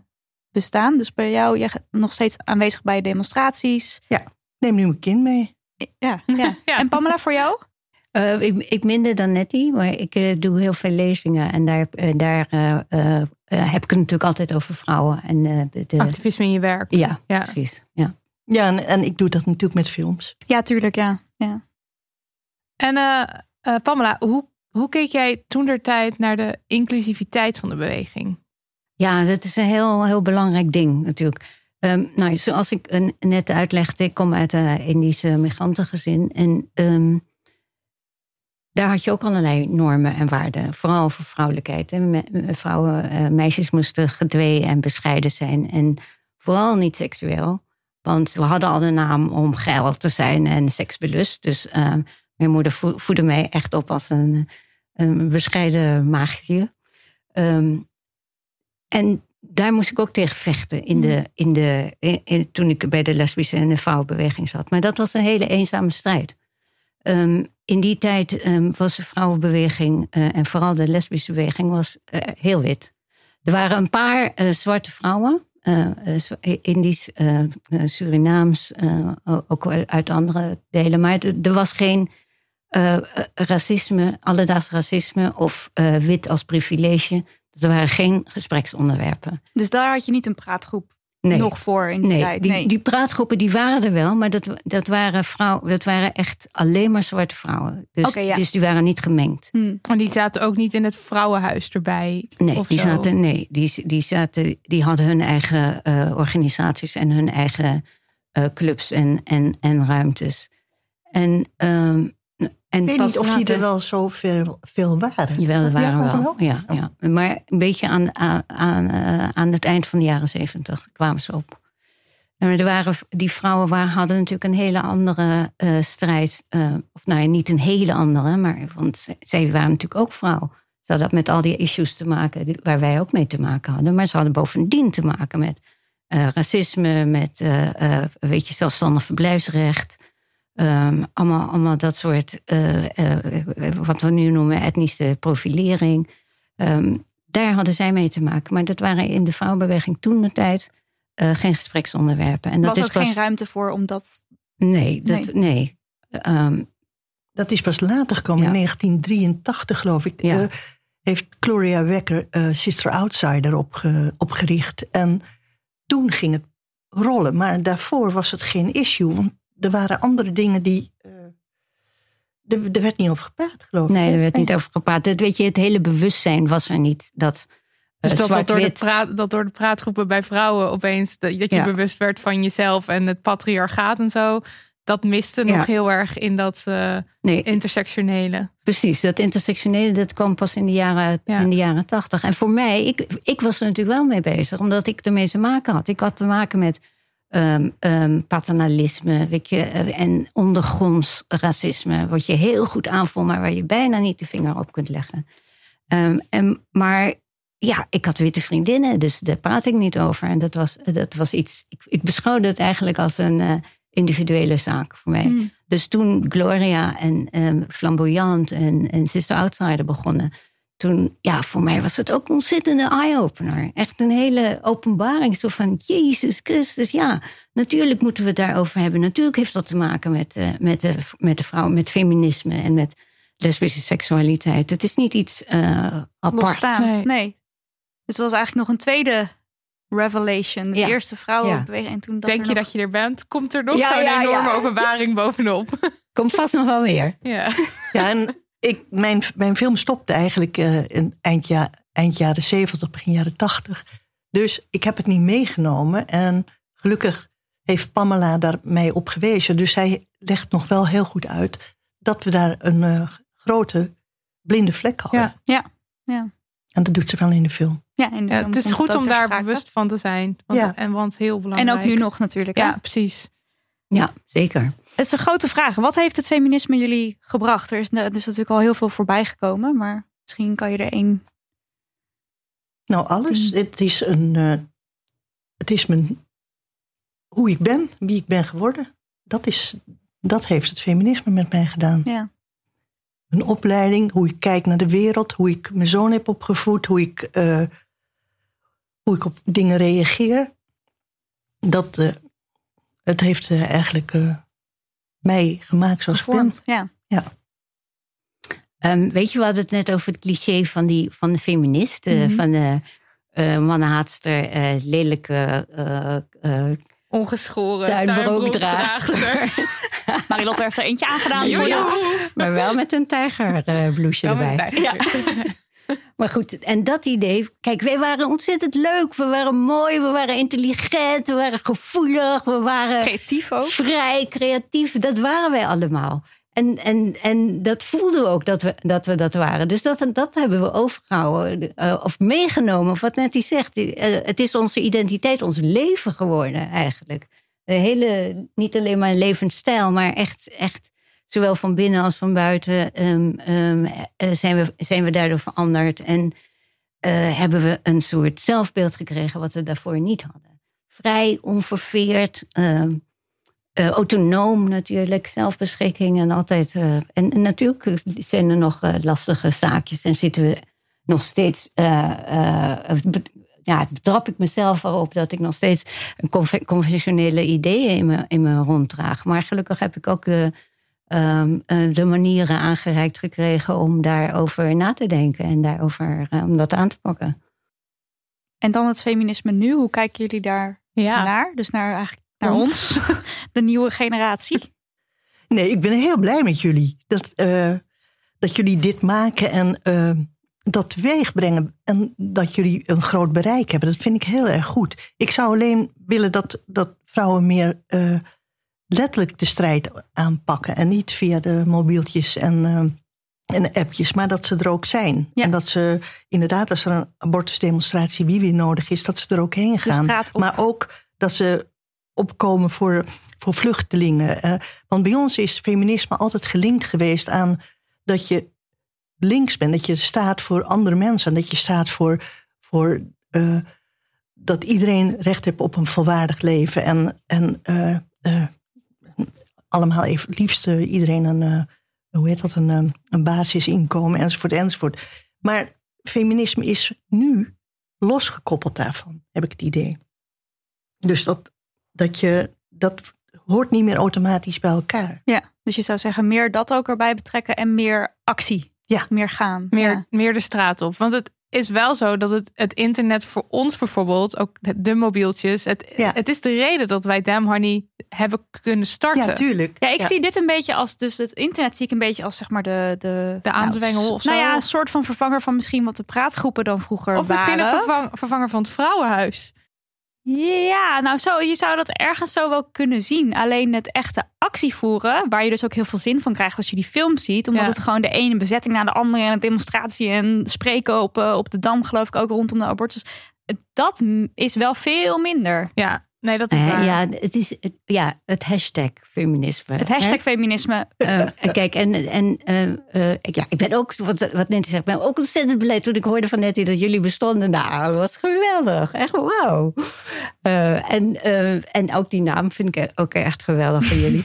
Ehm, maar, eh, maar. Ja, ehm, heel goed. ehm, Kom maar, eh, ja. nee, ik, ik, ik geloof ook inderdaad dat, in, dat het internet en de social, sociale media ehm, tegenwoordig de communicatiekanalen zijn. Maar tegelijkertijd vind ik het eh, feminisme zoals dat tegenwoordig bestaat eh, ook lui. In de zin van, eh, wat Nettie zegt, er is geen, er is geen actie. Lui en misschien is- ook een beetje laf. Ehm, nou ja, dus zover ik Vergeleken met. gaan. Nou, ik, wel van een beetje te veel leunend op wat er al is. Ja. Weet je, Ja, want ja. bijvoorbeeld de MeToo-beweging. Eh, ontzettend belangrijk. Eh, Weet je, één op de tien vrouwen heeft, heeft te maken met verkrachting in Nederland. ja. Uh, driekwart van de vrouw heeft te maken met seksuele intimidatie. Dat, dat zijn allemaal issues waar we allemaal mee te maken hebben. En, en dat daar aandacht aan wordt besteed is fantastisch. En het is ook via de sociale media gegaan natuurlijk. Ehm, maar tegelijkertijd, ja, en nu? Ik bedoel... eh, ja, what's next? Zou, Ja. zou jij dan, wat zou je graag dat er nu een enorme demonstratie komt die MeToo gericht is, zeg maar te- tegen seksueel geweld? Ik weet niet of demonstraties. oh, eh, nou ja, ik vind Nee, demonstraties nu- zijn altijd leuk. Ja. Maar dat er, dat er toch meer. Kijk, sociale media's ehm, maken ook. eh, eh, ik, wil, ik wil niet zeggen eenzaam, maar het zijn wel. eh, eh, het, het bevordert niet echt saamhorigheid. Je blijft heel erg in je eentje naar dat Ja, scherm precies. kijken. Net of- zoals ja. vrienden op, op eh, Facebook. Ik bedoel, wat zijn, dat, dat is iets heel anders dan, dan echte vriendschap. En, ehm, en, en ik zou willen dat eh, de feministen van nu ehm, gewoon meer met elkaar eh, eh, praten. Ook echt praten. Niet alleen maar over, over sociaal Wat over wel- internet. Leuk is, ga ik even opscheppen. Ja, Aan de hand van onze podcast zijn er dus podcastclubs ontstaan door heel Nederland. En voor corona kwamen zij dus samen in, Ja. cafés of in de bibliotheek Wow, of een plek ja. waar ze dan dus Heel kunnen goed. praten over eh, onderwerpen die wij in ons. Dus aan de hand van onze podcast gaan ze dan het hebben Oh, over. goed. Nou Ja. ja, iets. Nou, en eh, leuk. nou, nu is dat natuurlijk online, Ja. maar dat Ja. komt door corona. Maar Ja. dus, het- Dus, dus we, we, we, we- er is we wel een wel wat wil. aan. Ik, Ja. ik denk dat er ook een wil is.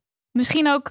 Kijk, als je hoort over die praatgroepen, dan denk je, hé, hey, dat wil ik ook. Maar als je niet weet dat dat een optie is, dan kom je er ook Ja. niet zo snel op Ja. of zo. Nee. En dat is dus ook weer waarom ik die film zo belangrijk vind, omdat het je inspireert van wat, wat kunnen we eigenlijk doen en wat, ja, wat kunnen we meer dan inderdaad online een post maken of Ja, en het is gewoon echt een goed idee om, om te praten met elkaar. Want wij merken het al als duo dat het ontzettend prettig is om gewoon te sparren met elkaar Ja. en verhalen te vertellen. En we hebben dit al volgens mij vaak verteld, maar ook als wij onze boeken schrijven en we vertellen over onze ervaringen. De een stelt vragen, de ander vertelt. En je komt dan veel beter tot een soort beeld van wat Ja. was dat nou eigenlijk? En is het wel echt zo normaal zoals ik mezelf verteld heb? Of is het eigenlijk heftiger of ernstiger? Of eh, wat is nou eigenlijk ja, je gebeurd? praat dingen snel goed, hè? Zo van, Ja. ja. ja, ik heb dat meegemaakt, maar hoe erg was het nou eigenlijk? Ja. Of hoort er een beetje bij? Mhm, en door mhm. samen erover te hebben, Ja, doorbreek je dat. ja. Dus dat. Maar goed, meer actie meer, dus. Meer actie en, eh en, ja er is er- nog genoeg te doen. Ja, absoluut. En mochten Nou ja. er nou mensen zijn die zeggen: hey, ik wil ook een podcastclubje. Stuur Of een maak even een berichtje online en dan delen we dat. En dan richt je er zelf eentje op. Ja, graag. Ja. Ja, richt erin op. Ja, doe het. Wat eventjes heel goed nieuws is, is dat de docu waar we het nu over gehad hebben, namelijk De Stad was van ons. Radicaal feminisme in de jaren zeventig. Oh ja, dat is ondertitel Radicaal Feminisme in de jaren 70. Die is eh, gratis te zien, want Nettie heeft hem beschikbaar gesteld. Een week lang via onze website www.damhoney.nl slash de stad was van ons. Daar vind je ook een doneerknop. Dat wil ik ook nog graag een keertje zeggen. Eh, geef Ja, Nettie een aalmoes, want deze film is nu een week lang gratis te zien. En met al deze nieuwe achtergrondinformatie, ik garandeer je mensen, je krijgt hier power van en je wil de wereld veranderen. En Ja. deze film brengt je echt een hoop. Dus ga hem Ik kijken. heb dus echt letterlijk de tweede keer met een, nou niet een notitieblokje, maar gewoon met mijn Met laptop. computer, ja. Heb ik hem zitten kijken. Want toen ik de eerste keer keek, zat ik gewoon al de ene na de andere quote. Dacht ik, dit moet ik onthouden. Zoals eh eh, Maaike Meijer, die zegt geloof ik, eh, ik had een vrouwenprobleem. Ik, wel, ik paste me maar aan. En nou, was vond ik zo'n goede, ja. goede manier van Ja. dat zeggen. Ik had een vrouwenprobleem. Ik was veel te aangepast. Nou, love it. En zo de een na de andere quote waarvan je denkt, wow, dit is echt zo gewoon Ja, dat heet, geweldig. ook, ook een fantastische quote is: de heteroseksualiteit is eh, helemaal niet zo positief. Vrouwen hebben er niks aan of zo. Posi- helemaal niet zo positief voor vrouwen. Wat halen ze er nou eigenlijk uit in een heteroseksuele relatie? Ik vond het gewoon zo. Alles is zo heerlijk. Ja, ja dus hij is nu een week online. Dus Ja. trommel iedereen op die, je- die je kent om hem te gaan Ja, kijken. fantastisch. En, Het eh, duurt doe een 70 donatie. minuten, dus ga er lekker voor zitten. Ja, en Ja. ik zou gewoon nu, als je dit luistert, hem meteen aanzetten. Want dan kan je hem nog een keer kijken over een paar dagen. Want Ja. je wil hem waarschijnlijk nog een keer zien. Ik had hem vanochtend ook alweer aangezet en het is meteen weer genieten. Dus je zit er. Nou, en het is. Ja, nou, het, nou, Dus demmoney.nl slash de stad was van ons. Ja.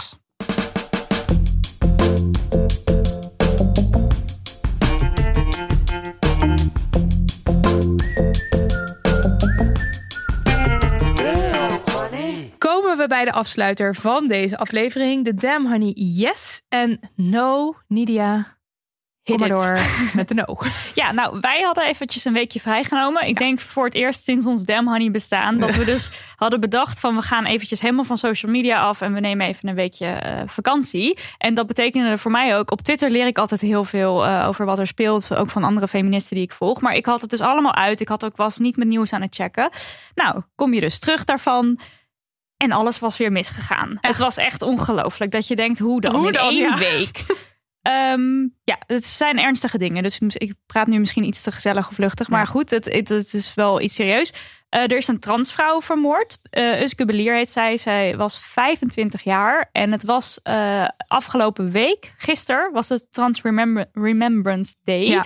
Eh, waarbij ook stilgestaan wordt eh, eh, bij het geweld tegen trans mensen. Wat echt onwijs eh, een probleem is. Een op de zeven trans mensen Weet de heeft geloof ik te maken met geweld. Nou, het Maar is veel meer dan cisgender. Cisgender, personen. veel meer Mm. inderdaad. En eh, ook mensen van kleur, specifiek eh, trans mensen van kleur, hebben daar weer nog meer eh, ehm, mee te maken.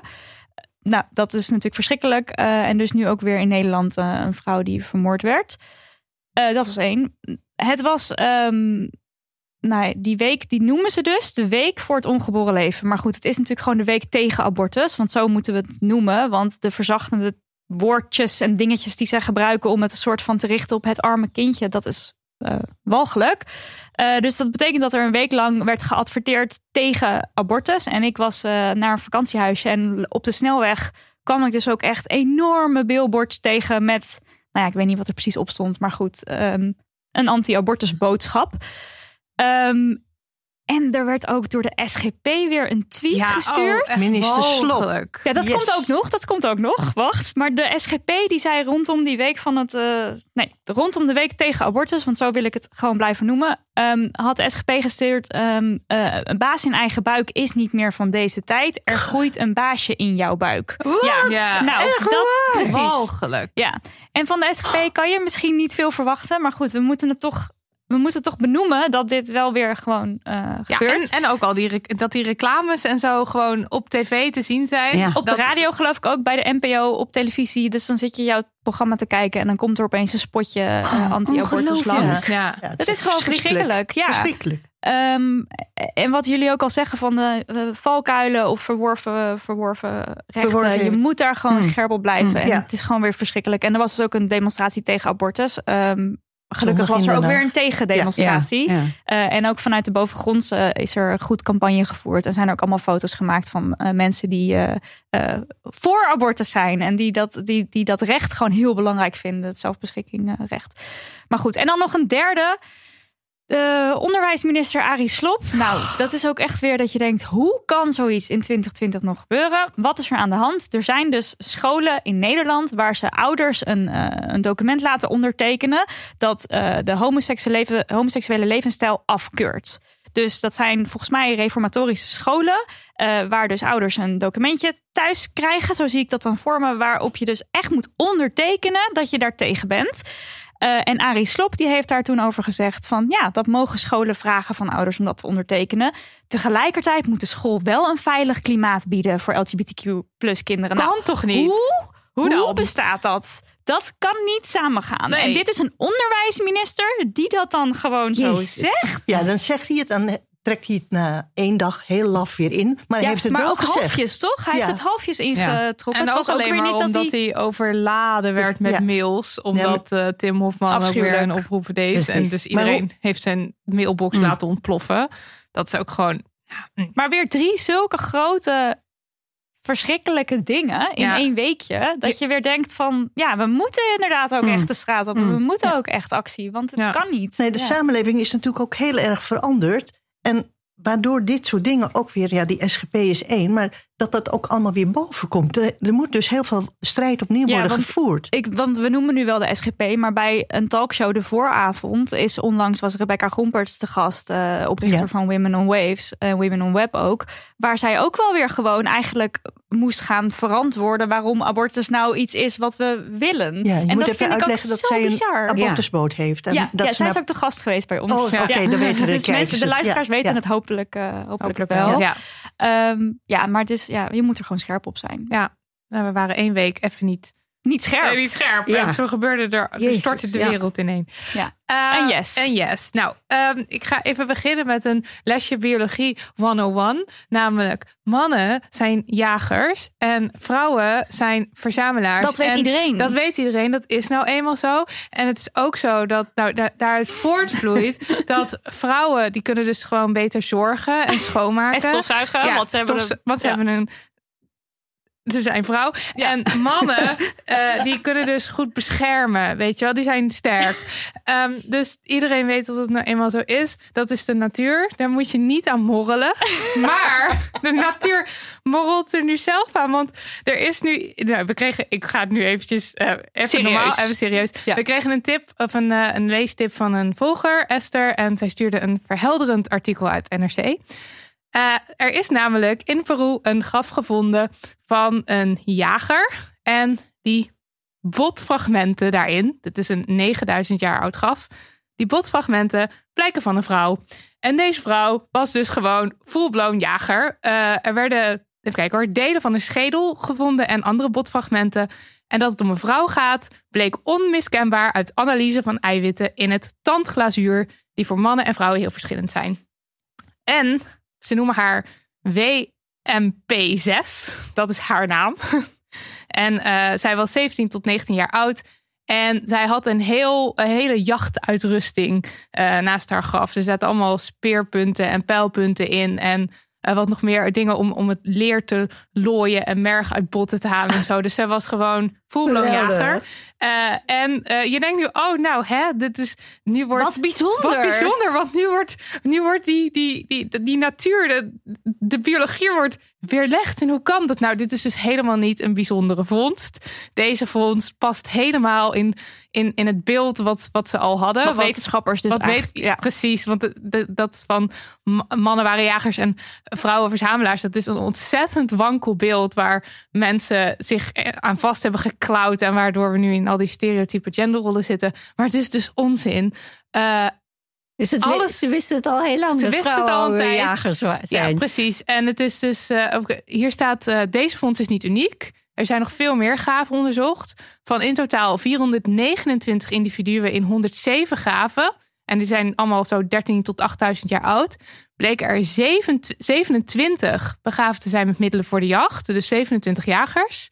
Eh, en daarvan waren er 11 vrouw en 16 man. Dus dat was helemaal niet zo. Ja, Heel goed. want die interviewer die vraagt dan ook van, is dit nou iets bijzonders? En die wetenschapper zou Nee, nee, nee, dat past want gewoon dit is helemaal. gewoon wat Ja. we gewoon al weten. en Wat we, maar iedereen Ja. die blijft maar zo. Dat, zeggen dat, van, oh, mannen waren jagers en vrouwen zorgden Ja. voor de kinderen. En dat is dus echt onzin. En de wetenschap duidt er ook gewoon op dat dat onzin is en dat dat beeld gewoon helemaal niet klopt. Ja, maar ik las ook weer iemand die zei dan van... ja, maar het is toch veel logischer dat de sterke man dan dus de jager is. Maar toen dacht ik, ik heb dus hele slechte ogen al vanaf mijn derde. Maar stel je bent een man met hele slechte ogen... dan ben je dus geen goede jager. Terwijl als je een Ja. vrouw met goede ogen bent... ben je dan dus misschien wel een goede... Ja. Dus wat een onzin dat enkel en alleen spierkracht... Dan een, een, als een- eerste. ja. En dus ook de aanname dat, dat omdat mannen in het algemeenheid sterker zijn... dat er dan dus niet een vrouw is die ook sterker kan, kan zijn. Omdat er zoveel Dit is verschillen gewoon- in die groep. dat die hele verschil ook, ja. denken, dat moet, dat moet weg. Ja, je wil gewoon de beste, want je hebt eten nodig. Ja, dus je hebt de mensen nodig die voor jou dat eten kunnen regelen. En dan gaan de sterkste en de mensen met de beste ogen en, En de snelste, snelste, ja. die gaan op jacht. Nou, dat zijn dan ook soms vrouwen mensen. Shocking. oh, nou ja, ik vond het heerlijk om dat te- te lezen. Vooral dat stukje dat het dus niet uniek Het is niet bijzonder. Dit was aflevering 55. Zwengel het internet maar aan en op naar damnhoney.nl slash de stad was van ons. En daar kun je dan de docu, docu De Stad was van ons gratis bekijken. En ik zeg Niet gratis. gratis. Doneer, doneer, Doneer, doneer, doneer, doneer. En eh Nettie en Pamela, bedankt dat jullie er waren. Het was heerlijk. Ja, en bedankt voor al het werk waardoor wij nu zo kunnen leven. En gewoon lekker zo. Ik bedoel, hallo. Ik, ik, wil, ik, wil, ik, kunnen wil, zijn. ik, ik wil nog even zeggen dat eh één yes-punt is natuurlijk eh, Kamala Harris. Dat die Oh, ja, is van de Amerika. Zeker, Ja, zeker. dat Ja, is- ja, ja, ja, Hè, dat is Zwart, Aziatisch, eerste vrouw. Ja, Ja, dat is gewoon ja. top. absoluut. Dan ook bedankt. Ja, Daniel van de Poppen voor de edit. Dankjewel Daniel als je nu luistert. Hoi. dankjewel Lucas voor de tunes. En dankjewel Lisbeth Smit voor de website. En dank aan onze lieve luisteraars die nu ongetwijfeld allemaal subiet lesbisch zijn of gaan worden. Ik persoonlijk kan het in ieder geval iedereen van harte aanraden. Als je zin hebt, laat vooral ergens een recensie achter. Of doe het lekker niet, zelf weten. Doei. Dag, frummeltjes.